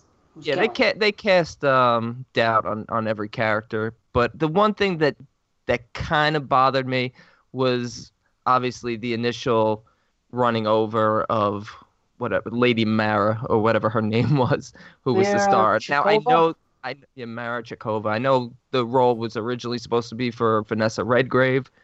Argento wanted her in this film Damn. but she couldn't do it. So it was, it was basically thrown into this really tiny part. So I, I imagine there was more there. Same thing as there was more there with the little girl Alma, and her mother because that was just thrown in and that was really cool. But It's cool, but you you you're kind of like, who's this? What's going on? But I Yeah, love you- you- I love you how knew he there was- introduces shit like that. Like, I Yeah. love it. Yeah. And and the the car getting hit, like really, it was supposed to be more than she just broke her leg, as we see. But it's really cool. You really don't see her at all because even when they come back to her being upset with Yeah. with the other girl doing such a great Right. job, it's just you. The framing of it is brilliant, where you just see a cast, the TV, and her fucking tantrum of her throwing down the glass and it shatter or breaking or whatever like that. And I just like, oh, brilliant. And it's just a quick shot that some people would be like, what? Because it's jarring, but it, it's so Argento and it so works. So, and again, I'm not blowing this because it's Argento. I'm blowing it because of I love how it was put together. Um, it just happens to be an Argento film. Yeah. Uh, and I would, I this is the story right before we we went in this. We took a, a, a short little break. I was telling Brandon off air that I'm not sure if I told this story. I almost positive I did tell this story. Sorry, on our show before, but I caught this by accident on TVO. So I I didn't even know I couldn't get it on video yet. Way back when it happened to be on TV Ontario, Channel Two. You probably got it, Dave, where you were, because it was you're right there, and it, it was always Channel Two for us. But TVO is what it, it what it was. And I never had TVO. We had CTV. We had that. Oh, that's all you had. Okay, that was Hamilton. That's why. But Toronto's was TVO. So the where I'm going with it is they would play these movies every now and then, and I guess they had art night. I don't know who. It was Halloween night, and I guess they got the rights to show it. I didn't know it was on. I didn't have TV Guide or anything like that. I just put on the TV in my room, and I'm like watching this. I'm like, this is really cool. And it was playing, it, and I go, I have a fucking feeling this is opera. And I, I I hadn't seen it. I oh. just remember reading up about it. And then, of course, the the peephole scene came. I'm like, oh my god! And then I like I, I just watched it, and that was my first experience with it. I'm pretty sure it was cut down, but imagine that that's a you tur- fantastic kill. but you turn on no, the, the kill wasn't cut down because actually, funny enough, that's more just super cool. It's not super gory. It's just No, it's not. beautifully It's just the- done with the yeah, the shot of the bullet foreground. going through, Oh, yeah. Beautiful. I have But- a question. Of, oh, you finish. I'm no, I was just gonna say, but how cool just to catch that on regular TV, and that was my first time experience, and then I was like, I've got to see this in its true form. But anyway, sorry, Dave, you're about to go. How cool was what? No, I just thought of something. No, I, I actually have. I may as well just get them out of the way. I do have a few questions. It, it may or may not be problems. That whole thing with the gun. Do you remember the people kill when the cop shows the gun? He goes, "Look, it's a police. It's a police authorized gun or whatever," and it ends up being the killer, right? And he shows the the thing. Okay, so he's showing that it's a police police issued uh, pistol. Okay, then he shoots her with that pistol. But then later on, when they find uh, Soavi dead, she pulls it and his gun is still on him. So, isn't that? I think it's a mistake, because he still had his police uh, issued gun. You know what No, I'm but, talking about? but there's two. He's a cop too. Remember? Yeah, Or that he, detective. the killer. Yeah, the, idiots. yeah. Yeah. so Right, like, yeah, yeah, yeah, yeah. Fucking Yeah, so they, they- right. and I love how they play. No, no, no. But I know what you mean. because glad. They, the way that I'm they glad. play with that, the, what Right. they play with that. Was he the one in the house? Was he there? Could, could still be. Right. Was there? Were there even two guys? Well, I bet yes, there were. Just how was it all played out? It's still confusing to, to Yeah. piece together how it was played out, but there were two guys. Yeah. that that explains it. Okay, I'm happy now because that thing. Good, thank you. Uh, uh, why I just spaced on that? Okay, that that's great. There is another quibble. The guy had to plan to take out uh, the, what's her name, Cecova. That, that was that was my big issue. That's what okay. I- So that okay. yeah. So that that is an issue because Like, who- he ran even her says over? that.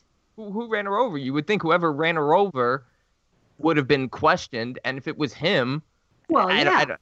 It, I'd like he, I don't but know. not even that. How did he know she was going to come out of there at that moment? exactly. Yeah, there's there's there's some issues there, and like I said, I think because of the fact that it was designed for a big name actress, and then just really dwindled down to a nothing part, there was probably a lot more there to it. You know, if Vanessa Redgrave had done this production, you would have seen uh, Mara Surkova, whatever her name is. That's so Okay, funny. I never that's thought it. of that. It's a perfectly legitimate question, and I never once questioned it. And yet, you just guys, you said, it right now, I'm like, yeah, wait. Or was that just the catalyst? Like, was he planning maybe to kill her anyway? That just made his life a bit easier. He didn't, she didn't get killed. She just got taken out of Yeah. the the picture. He Maybe needed he- he needed to make Yeah. Betty a star. so then he made the phone call and then says you're going to be you're going to be the star tonight, or, or uh, paraphrasing, of And, course. and I like that the girl is in the vent the, the time you see her through the vent crawling around. yeah. Alma. Yeah, that was cool. Because then you're like, cool. who's that? That's creepy. Yeah. And then, and then of course they play around with that because he doesn't. He tells it Argento style, which is Right. throwing you into a flashback with no explanation. Of all of a sudden, you see this creepy person in the vents in her apartment. You're like, what the fuck's going on here? And then it, you know, you, you start getting the answers as the movie progresses.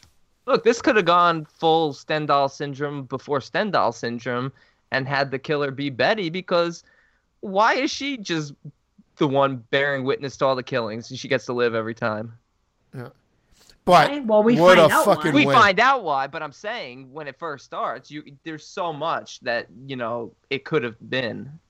I thought that was savage. I always loved that. Awesome. That's what made me love the movie. I think Yep. from day one is Needles under the eyes. The fucking needles in the eyes. Like I'm Oh like, my oh, what a s- just what a fucking ingenious, creepy thing to do, and and and, and the whole setup with it. How how he takes his time even placing it there, and when that guy when the when the um, stagehand gets killed and they, they after that Stefano, horrible love Stefano. scene, Stefano like it's it's bloody, it's gory. I'm a little. It doesn't look like the knife retracts when he pulls it out, so it, it looks a little weird. But when he stabs it up and then you see it through the mouth, inside the mouth, beautiful. But the pullout is a little odd. Lots of blood.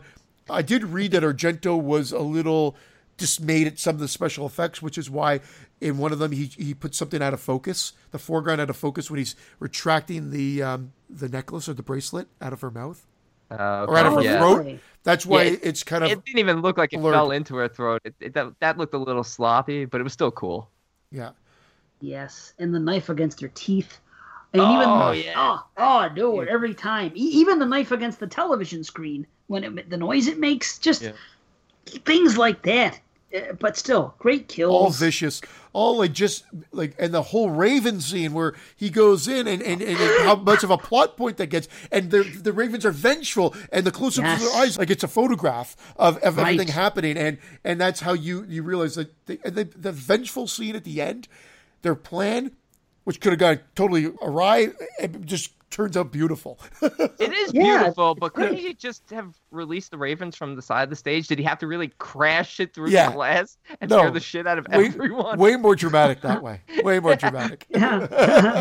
I never thought Argento. Argento says that this actress who played Betty was the most difficult actress he ever worked with. Really? Yeah. She's beautiful. I'll tell She you is that. beautiful, but he says she Oh, says by far the most difficult he he ever worked with, Wow, really? which which kind of upset me because I liked Yeah. her so much. Me too. And, and Daria Nicolodi came back specifically because of that that scene, because she wasn't with uh, Dario at this point, but she Oh, read I- Oh, okay. she read the script and was like, I I got to do this. This is this is phenomenal. Yeah, you're right. She wasn't with him. This is 87. Shit. Yeah. Yeah. Yeah. I mean, Wow, just all this interesting stuff you read. A lot of people Wow, say man. that this is like the last great Argento film. I mean, I think we've all said that it could be, but I do like Stendhal syndrome. I, I, Yeah, I mean, look, I'm not as high, too. I'm, yeah, I'm not as high on Stendhal syndrome, but I still give it a decent grade. And Sleepless, I do enjoy. And even even the shit he's making today, at least it's still got some style. yeah. It's, it's got slo- sloppy storytelling and kind of, kind of just. It doesn't feel like Argento of old, but it's still he still puts out quality. He still, yes. And, you know, I'm, what am I going to say? I'll, I'll say he's the best. But I mean, this was the last movie in a, an amazing run. Yeah. That That's what it is. Because it starts with, uh, well, it starts in the beginning with the Animal trilogy, and then he does the, the, the little TV shit, whatever, the Western, whatever. Then it's Deep Red, Suspiria, Inferno, Tenebrae, Phenomena, Opera. Bam. That Yeah. that's Boom, why boom, I don't boom, I don't think any other director has that many in a row. Like No. seri- without without a flub. In my opinion, all those movies are great. And then after that, that's the it's Two Evil Eyes a couple years later, and then Trauma in '93, and you know. But And solid films right there too. and I like and I like Trauma as I like well. both of those. Yeah, exactly. It just, it, but I, I know what people are saying. Like, just you know, Two Evil Eyes was not a true Argento. It was it was, No, it was a two story anthology, Yeah. and it was more Hollywood, I guess, um, so to speak. and Romer- and Romero's was actually the better of the two yeah, and. I said my minor quibble in this film is I could have done without the brain shots. Yes. What what was the point of Why? those? Well, I think it's they they they focus on her not being able to relax, and so she plays with the music, and I think that was to show the trauma within her head. It's a minor quibble. It doesn't take anything away from the overall Yeah. movie. I just could have done without them. Like to be Yep. totally honest, I thought That it was unnecessary. Sense. That makes sense because she also never calls the police. Well, she does call the police, but she never stays at any of the crime scenes after, and it's kind of dealing with like her feeling guilty and suppressing her traumatic issues that we ultimately find out what they are. You know, the That's flashbacks. with- true. Yeah. So yeah, and that and that plays in heavily, you know, in, in the end of the film. in the end of the film is another quibble, and we're Oh, not. yeah, there. we're- we're not I don't want to get on it right now, but I mean, But I'm with you. is a- I'm with you, and and it, this should knock it down something. But I I guess I I totally just turn a blind eye and say I I can't. It's just too good up until that point that I can't. It's slightly less ridiculous Yeah. than stage fright, at least. At least they found something. Yeah, yeah. Uh, we're gonna get to it, I- right? But I'll, let, let me. I just wanted to say the one thing more at the very beginning of this movie was another line that I love when he's saying um, oh, that self-referential thing. He says the director of the place says uh, when he's being questioned by the cop, he says, "I think it's unwise to use movies as a guide for reality." And then the cop resp- responds, "Depends on what you mean by reality." And I just thought that that little exchange was just great as it's well. cool. I've always loved it. I just think it's great for the movie, and it's great just from uh, an attack on Argento and, and the brutality of his films and some of the heat he was probably taking i- in the real world and going from there. So the I, I was talking about those Ravens. As usual, we go all over the place because we're excited. I'm excited about talking about this film. But Yeah, he, he kills a couple of those Ravens, and then Yeah. he's trying to. and they were eaten. They were eaten by the production crew, though. So just to let you know, they they had ravens stew that night. But the, Shut the up. guy comes in and he makes a beeline out that exit door, and I love how the Ravens kind of try to attack it to try to get to him. I just love that. and that visual of their eyes dilating. Oh, Yeah, man. Oh, that's, That's great. cool. That's awesome. I, thought it was actually funny when the guy comes in and completely no sells the fact that there's two dead birds on the ground. Wouldn't that startle you if you walked in a room and there was a bunch of roaming, not roaming, whatever, flying birds in there that you know that they escaped? Wouldn't you be suspicious why there was two dead birds as soon as you walked? I'd probably get the fuck out of there. I don't know about you guys, but wouldn't you think that something he, happened? doesn't he say You know? damn birds or damn ravens or something like Yeah, I mean, he just it does say yeah. Just like they shit on the floor, maybe one or two, like it was something insignificant. But there's two dead birds as soon as you walk in. Maybe he thought they killed each other. You know. Maybe I thought that too. I go, Yeah. maybe you could pass it off as, as they killed the others, but I don't know. I thought that was a little funny. I like the way they escaped though. One smart bird, freaking, you know, takes his beak and opens up a latch, and next thing you know, they're walking out, they're flying out. Oh, it's great. Yeah, they should have had dialogue. They should be, hey, let's get the fuck out of here.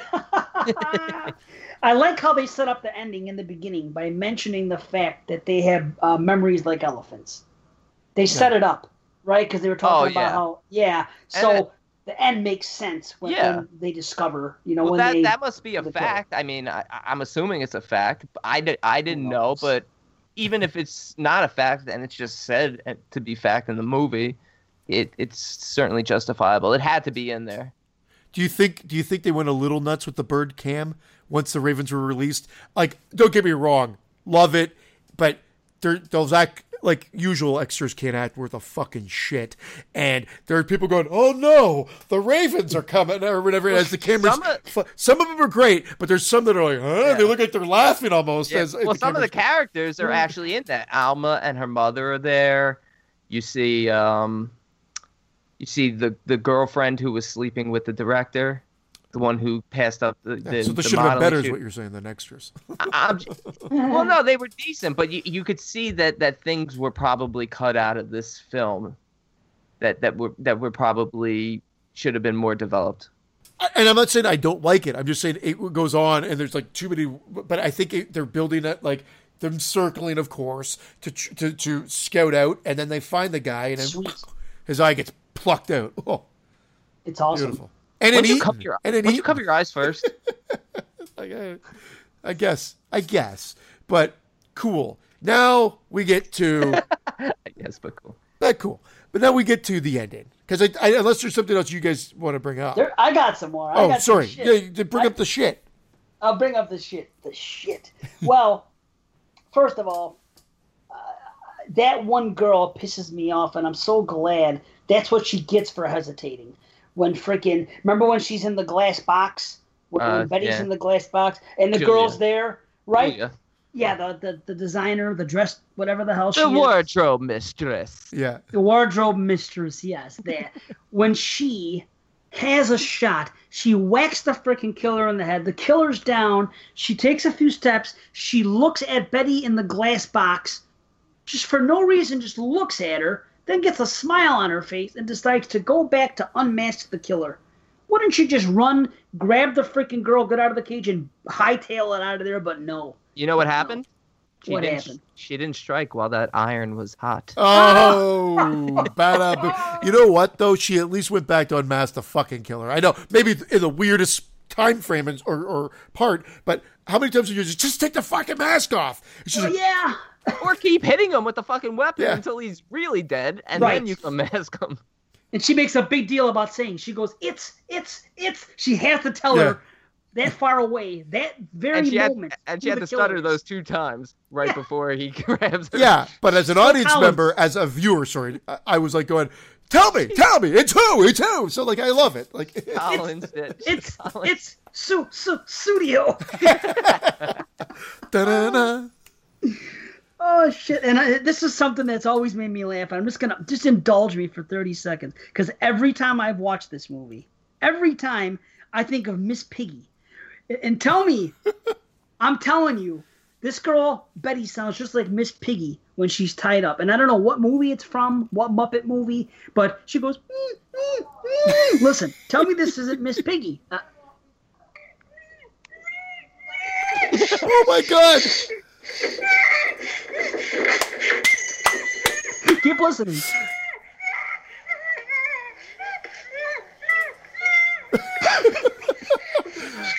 The fact that you drew those comparisons are beautiful.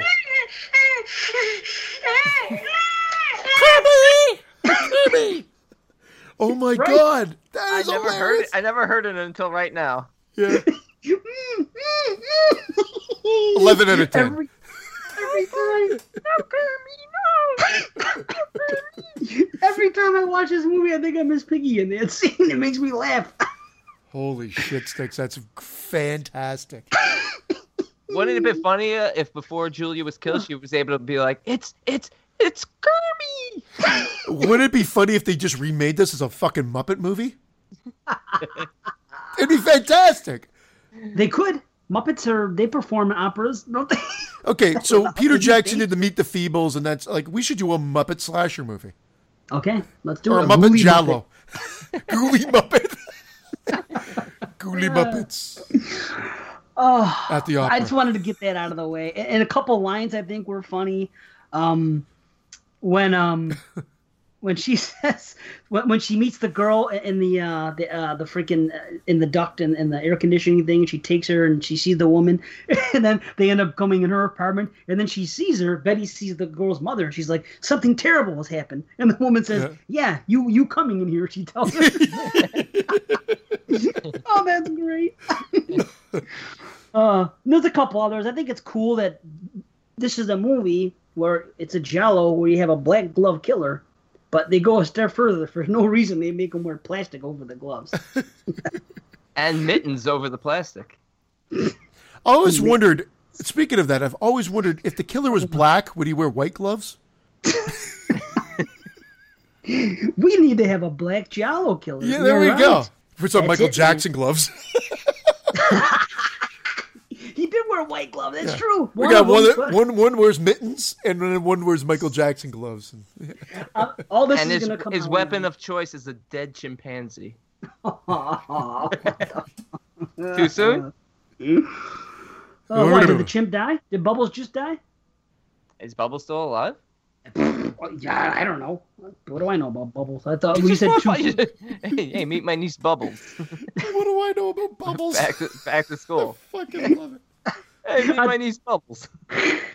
But see, here we are again with these ideas. When the movie comes out, the Exploding Heads horror movie, you're probably going to be a scene with a with a, a black guy with white gloves killing somebody. Like, we honestly, this is going to have to be. It's going to be a comedy by the end of this because Yeah. we're going to fit all this in. There's no way you can make a cohesive horror. It'll just have to be like a horror comedy. But getting back to this, now we're now I Uh, think we're at the very very end, or not the end, and then the very very end is when they explain everything. And okay, I um, immediately th- they have some horrible forensics in Italy, I guess.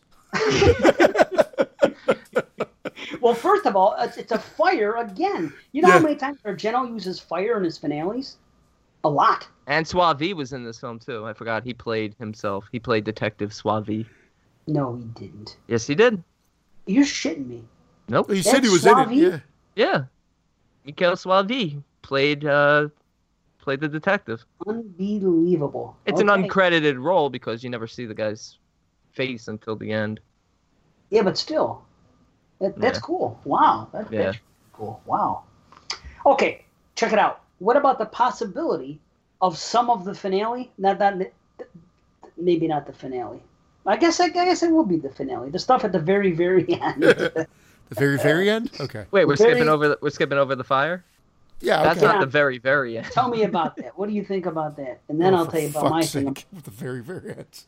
I don't mind anything except for the very very end, but I can explain it away. Maybe. Of course you can. No, okay. Well, well, like, like I said, we it's ridiculous that he throws an immaculately same dressed mannequin into the fire, and then says the old switcheroo. Okay, I know what they're doing. They're tr- it's like a magic trick in a sense. Like he's thinking it's a magic trick. It's the theater.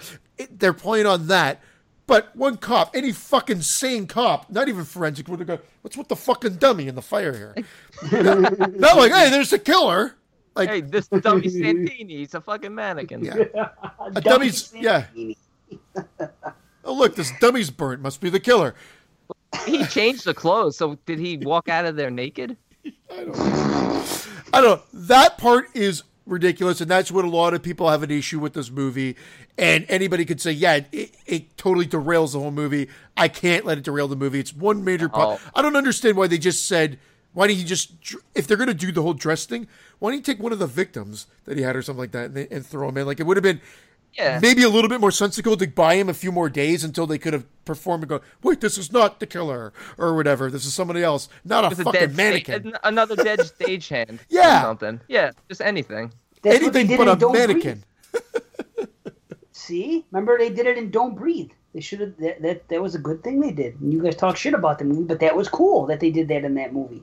You know, they, they played it off later and was someone that was already dead. We don't talk only- about that movie on this Yeah, it was only cool in this movie. It was definitely not cool. I think I take the dead mannequin over that movie. yeah, I think- I'll take the missing body from stage fright over that movie. sure, come on now. well, how about that? Stage fright, missing body. They did it here. Maybe it was just something in '87 that at this point they feel they had to tack something on extra instead of being a slasher, giallo whatever. Uh, maybe that was what was in fashion at the time. The old know? Miss The old, I don't know, freaking But- And- ridiculous. And, now it's and top. now it's black. Black is in fashion. I got it. I got it. Yeah. I'm telling you. I'm telling you. They do need the very, very end, though. You know, because that's where she has that cathartic moment, and that's where her arc is revealed, and I'm nothing like my mother, and all that crap. So you kind of need that, but the whole switcheroo thing could have been done differently. That's really it. And I was The telling stagehand would have solved it. I was telling you, Christian, but Dave, you weren't here when we were on a little break, that that ending is an homage to Red Dragon because Argento want Argento wasn't a huge fan of the ending of Manhunter because he didn't feel like it paid enough homage to the original uh, n- uh, book ending of of Red Dragon. So he he made this movie with this ending for for that specific purpose. really? Yeah, that's his. That was his inspiration for the ending. Wow, that's cool. But I- I had a bigger problem at the very, very end. Was it because it looked like the sound of music running through? It is very. I, I think they did that on purpose, like a stark contrast to how the rest Ye- of the movie looked. right? Just the, Like, the, the coincidence bizarre. of it all. Just know the fact that the guy just happened to be watching the news when that news broke, you know, and he turned around, went in the other room, and the freaking the maid was dead. It all happened right then when they found out. Then he turns around and goes, "The killer is alive and he's here." Well, that's Run!" just coinc- that's just coincidence because the maid died before the news came on.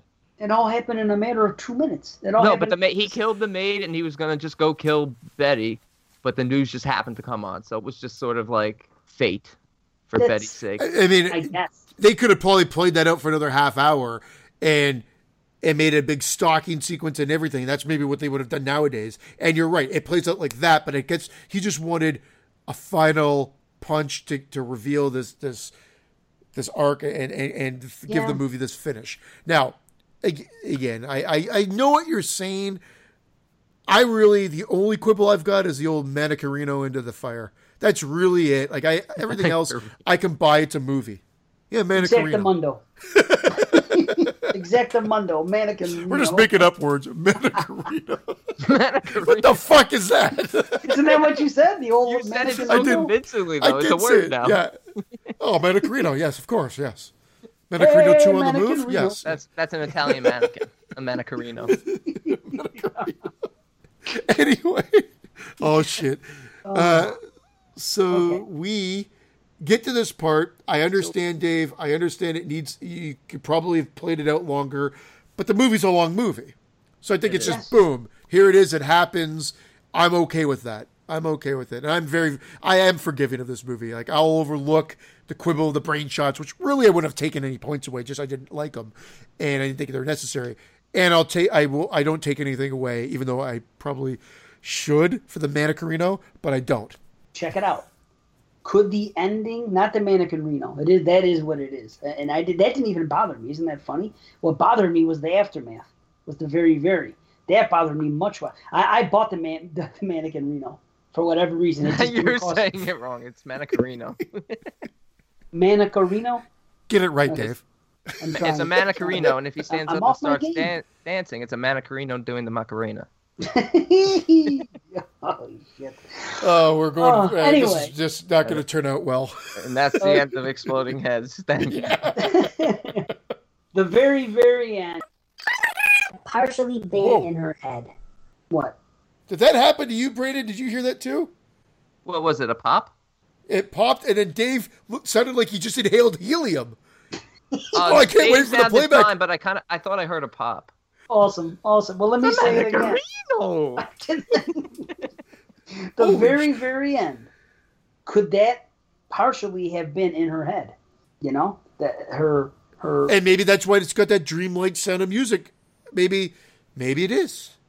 right. Plus, we're, we're playing uh, on her brain half of the. this what? movie. Did she die in the fire then? She was never I don't know if she died in the fire, but I'm just saying, just that whole thing. Maybe I- I'm just throwing it out there. Maybe that was partially in her head. It, you I know? mean, you could interpret it that way. I don't. I don't take it that way, but I don't see any major beef with with interpreting it that way. I just like the I I like the idea of it being a possibility. That's all. I think it's. I think you, you could say it's a possibility. Hey, it's not like him to have someone wake up at the end. Y- That would be left for interpretation. yeah, yeah, yeah, yeah. That's true. Psst, What, what I. I do like the very, very, very end when she sa- when she saves the lizard, though, because I do I'm- too. no, because I think it speaks to to ultimately that her character is a fighter and a survivor, and she's going to be okay. Because you, you, I got the sense that you know when she's embracing nature and she's kind of all alone, that that this is it. I mean, she's clearly shutting down from from human beings because everyone she seems to love or care about is getting killed. But at the same time, she's she's she's still gonna fight and she's gonna come back. She's gonna be okay, and, and the integrity of her character is preserved. She's not like her mother. And, and, and uh, on that note of being not like her mother, because we haven't really touched upon it, what do you think of that backstory and, and how it progressed with the killer? It is Weird. it Like- is weird, but I It's weird, but here's one thing I just want to say before we get into that is that Betty's character is only supposed to be 17 years old in this. Oh yeah, I can Yeah, I yeah. that didn't, aspect. I didn't of it. realize that because it, it, it was kind of throwing me off because Santini didn't look that old. So I mean, I, I didn't think he looked 17, but but he could realistically be in his in his 30s and it would Oh, still yeah. make sense. yeah, yeah. So Oh sure, so that I, I just wanted to put that out there. I didn't know if you guys knew that because I I just assumed Betty was playing an older character, like in her twenties or something. I didn't realize she was 17 until I read up about the movie a bit more. I thought she was 20, 21 yeah, in that frame. But yeah, no, and then and so that make and that makes sense. And he does. He's a detective, and so you're supposed to figure that. Although you could be a detective, I guess in your 20s. I I, I just assumed he was 34, 35 range and whatnot. That Close. part. he was that part. didn't thirty-five throw in two weeks. There you go. What happened? He was thirty-five and two weeks old. You didn't need to ask him. Oh, I thought he was saying. I thought he was saying he was gonna be 35 in two he, weeks. he said thought he said said my he said my birthday was two weeks ago. I just turned thirty-five. There were we had balloons and manicarinos You, that's why you don't fucking ask. and Steph. manicurino salad. You Oh. mean the manicarinos? That's what I get. See, Yeah, this is what we. This is what the listeners get. Sorry, guys. I can believe that that whole thing that that he was with the mom. I just didn't understand what the mother's motives were. He was I- a psychopath. She got off on watching Him kill people, him kill people. So got sadist, right? and then at And the he- end he just decided to kill her. and he was so infatuated and in love with her because she was a star and she was beautiful but she was but she never gave her body to him so So, so he he, so he got frustrated and he strangled her and he was trying to replicate it with betty but in order to replicate it with betty betty had to become a star first that's why he gets rid of mara Cecova at the beginning to make her a star Oh, I get and- that. I get and- all You know, that. I, just, I think it's, I think it's bizarre or weird, as we were saying, but it, great. Yeah. Like, yeah cool. it makes sense it makes Like- sense but it's yeah it's Yeah. fuck, it's fuck weird but it's cool. You know, you know what I dig is the fact that we see how psychotic he is. And at one point when he's sitting there with his eyes, and like he actually believes for a minute that she would accept him and, like you know become lovers. But he was like, "Oh, I don't know. I don't know if you can be with a with a monster like me now because he had the damage to his eye." Yeah, that's So- that's the little homage to Phantom of the Opera that was in this film, the tiniest of homage. It's like, look I- away, I I'm a dig it. monster. But I dig that because he in his in his mind he legitimately thinks after all that that he had, had a legitimate shot with Yeah, this and girl. it's only because of his eye. Yeah. But because of the eye, she turned him down. Not, not not everything else. Not everything else he put her through for fucking, you know, basically made her a final girl for an hour and a half. Is, what this is. Yeah. You know what I mean? It's just following a final girl sequence one after the other, and he's just doing this shit to other people in front of her. And oh yeah, what the hell? God, it's a great movie though. I, I tell you, I love this movie. I, don't know what else you guys want to say about it, but I want to hear how deep you're gonna blow it. That's what I want to hear. Oh, he's taking all ten inches, I think. uh, you got it. I mean, it's a ten out of ten for me. Yeah, I don't think was there any. Did, I don't even think I kept anybody in suspense that it wasn't going to be a ten out of ten. Yeah. I actually this was my I watched it twice in prep for the show. And each time I enjoyed it more and more. I always liked it, but now I now I think I love it. Because it, it really is at the heart of it a, a character study, and I you know me and character studies and going in depth with that, and and Betty's an interesting and likable character, so I'm I'm super high on it. I there are a few issues, few things I would have liked to have seen more developed, a few things maybe less developed, but overall, it's still a great film. Uh, nine and a half out of ten. Nice, nice, nice. All right. Well, yeah. I mean, I love the movie too. It's my, it's my third favorite Argento. It's it's all Argento. It, it's shot great. I mean, I didn't even make mention anything about the the soundtrack, but it's great. Claudio Simonetti, Simonetti Yeah. the soundtrack Oh, yeah, itself, the, yeah. the the metal music. We didn't talk about are that. The metal music. That's Right. what I was referencing with with the stage fright 2014. Whenever the killer was on, it was the metal music, and it was Yeah. awesome. Yeah, was the great. metal. Yeah, it was great, and, and the opera. That's an type music Argento thing, too. Oh, doing that shit, and just all, all the music was really good. It was oh. shot well. the colors he used, there was shots where he had you know different colors going on, typical Argento stuff. Not as hardcore as Suspiria or Inferno, but he was still playing around with it. Again, amazing shot, great. Everything about it's great. I, I take a, a little bit off, you know, because of the few things that I mentioned, but it's a great movie. Nine and a half out of ten. Couldn't give it a full ten because of the minor quibbles, but nine point five. Fuck. Uh, Hall of Famer. Hall of Famer. 29 Nice. out of 30. A, a Wow. top quality Hall of Famer. Nice. Yes. Yes. I'm happy. yes. I'm happy for that. No, it it deserves it. It's a great film. You know, I, I always put it in the middle of the pack in terms of my favorite Argentos, but I appreciate it more now It's than I great. It's than I did when I first saw it. It's my three. I think I said on the thing. Yeah, yeah, you had it. Suspiria, Yeah, you had Red yeah. Opera. Top You three. had it three. Christian had it one. I was the one who had it um, the lowest. You know, I had I think it's seven or eight. Wow, interesting. But- well, now, now, now you've come forward. Now it's Oh yeah, without a doubt. In fact, now I gotta go back and watch the ones that I had higher because they could they could drop off, or they could all go up to tens. Well, I, I watched Suspiria again, uh, again just because we got on this kick, and I, I really love that movie too. But it, it it's funny, like something about this one is more my style. Yeah. Just I just really love this movie. well, that'll do it, huh? Holy smoke! It was. It, it'll be an epic show yet again, guys. Right on, right on, man. Beautiful. There's always room for Giallo. This might have been the now most you fun guys I- love that. You This might have been the most fun I've had prepping for a show. I don't think I've ever watched every movie we reviewed twice, and I did here. Really? Wow. Yeah. Damn. I only watched. Uh, I watched the last, the last two. These two. Uh, um, Opera and Stage Fright. I watched twice. But I did watch Bay of Blood and Torso maybe three months ago. I said. Yeah. Yeah. So, you know, I have I have gotten a lot of play. When we're done with the slashers, so I'm gonna, you know, try to watch like a Giallo a week, something like that. You know. Giallo a week. Giallo a week, and maybe that'll be on the Patreon. Maybe that'll be something to do. Just go on and, you know, because, like I said, how many how many triple R's can we do a show? You know, it's it's not easy to do that. I think we're probably going to start doing a little less, maybe three instead of five, something, you know. So whatever, who knows? Every Christian different. Christian can still do 37 the way he. Uh... Quick. hey, I, I got a new one for 2017. It's called eight out of ten. You know, and some people love that, and some people like the dissertations you guys give. I mean, and I'm not be- No, being, I- I'm not being actually like snarky. no, I like it. I don't want to just do a plot synopsis. You can read that on IMDb. So I want to give a quick plot synopsis and then talk about the pros, the cons, and then at the end of the day, do you, you know, the rating will tell you whether we recommend it or not. At the end of the day, so at the end of the day, I, I really feel bad because I genuinely like your reviews. I like them short. I try to keep mine short.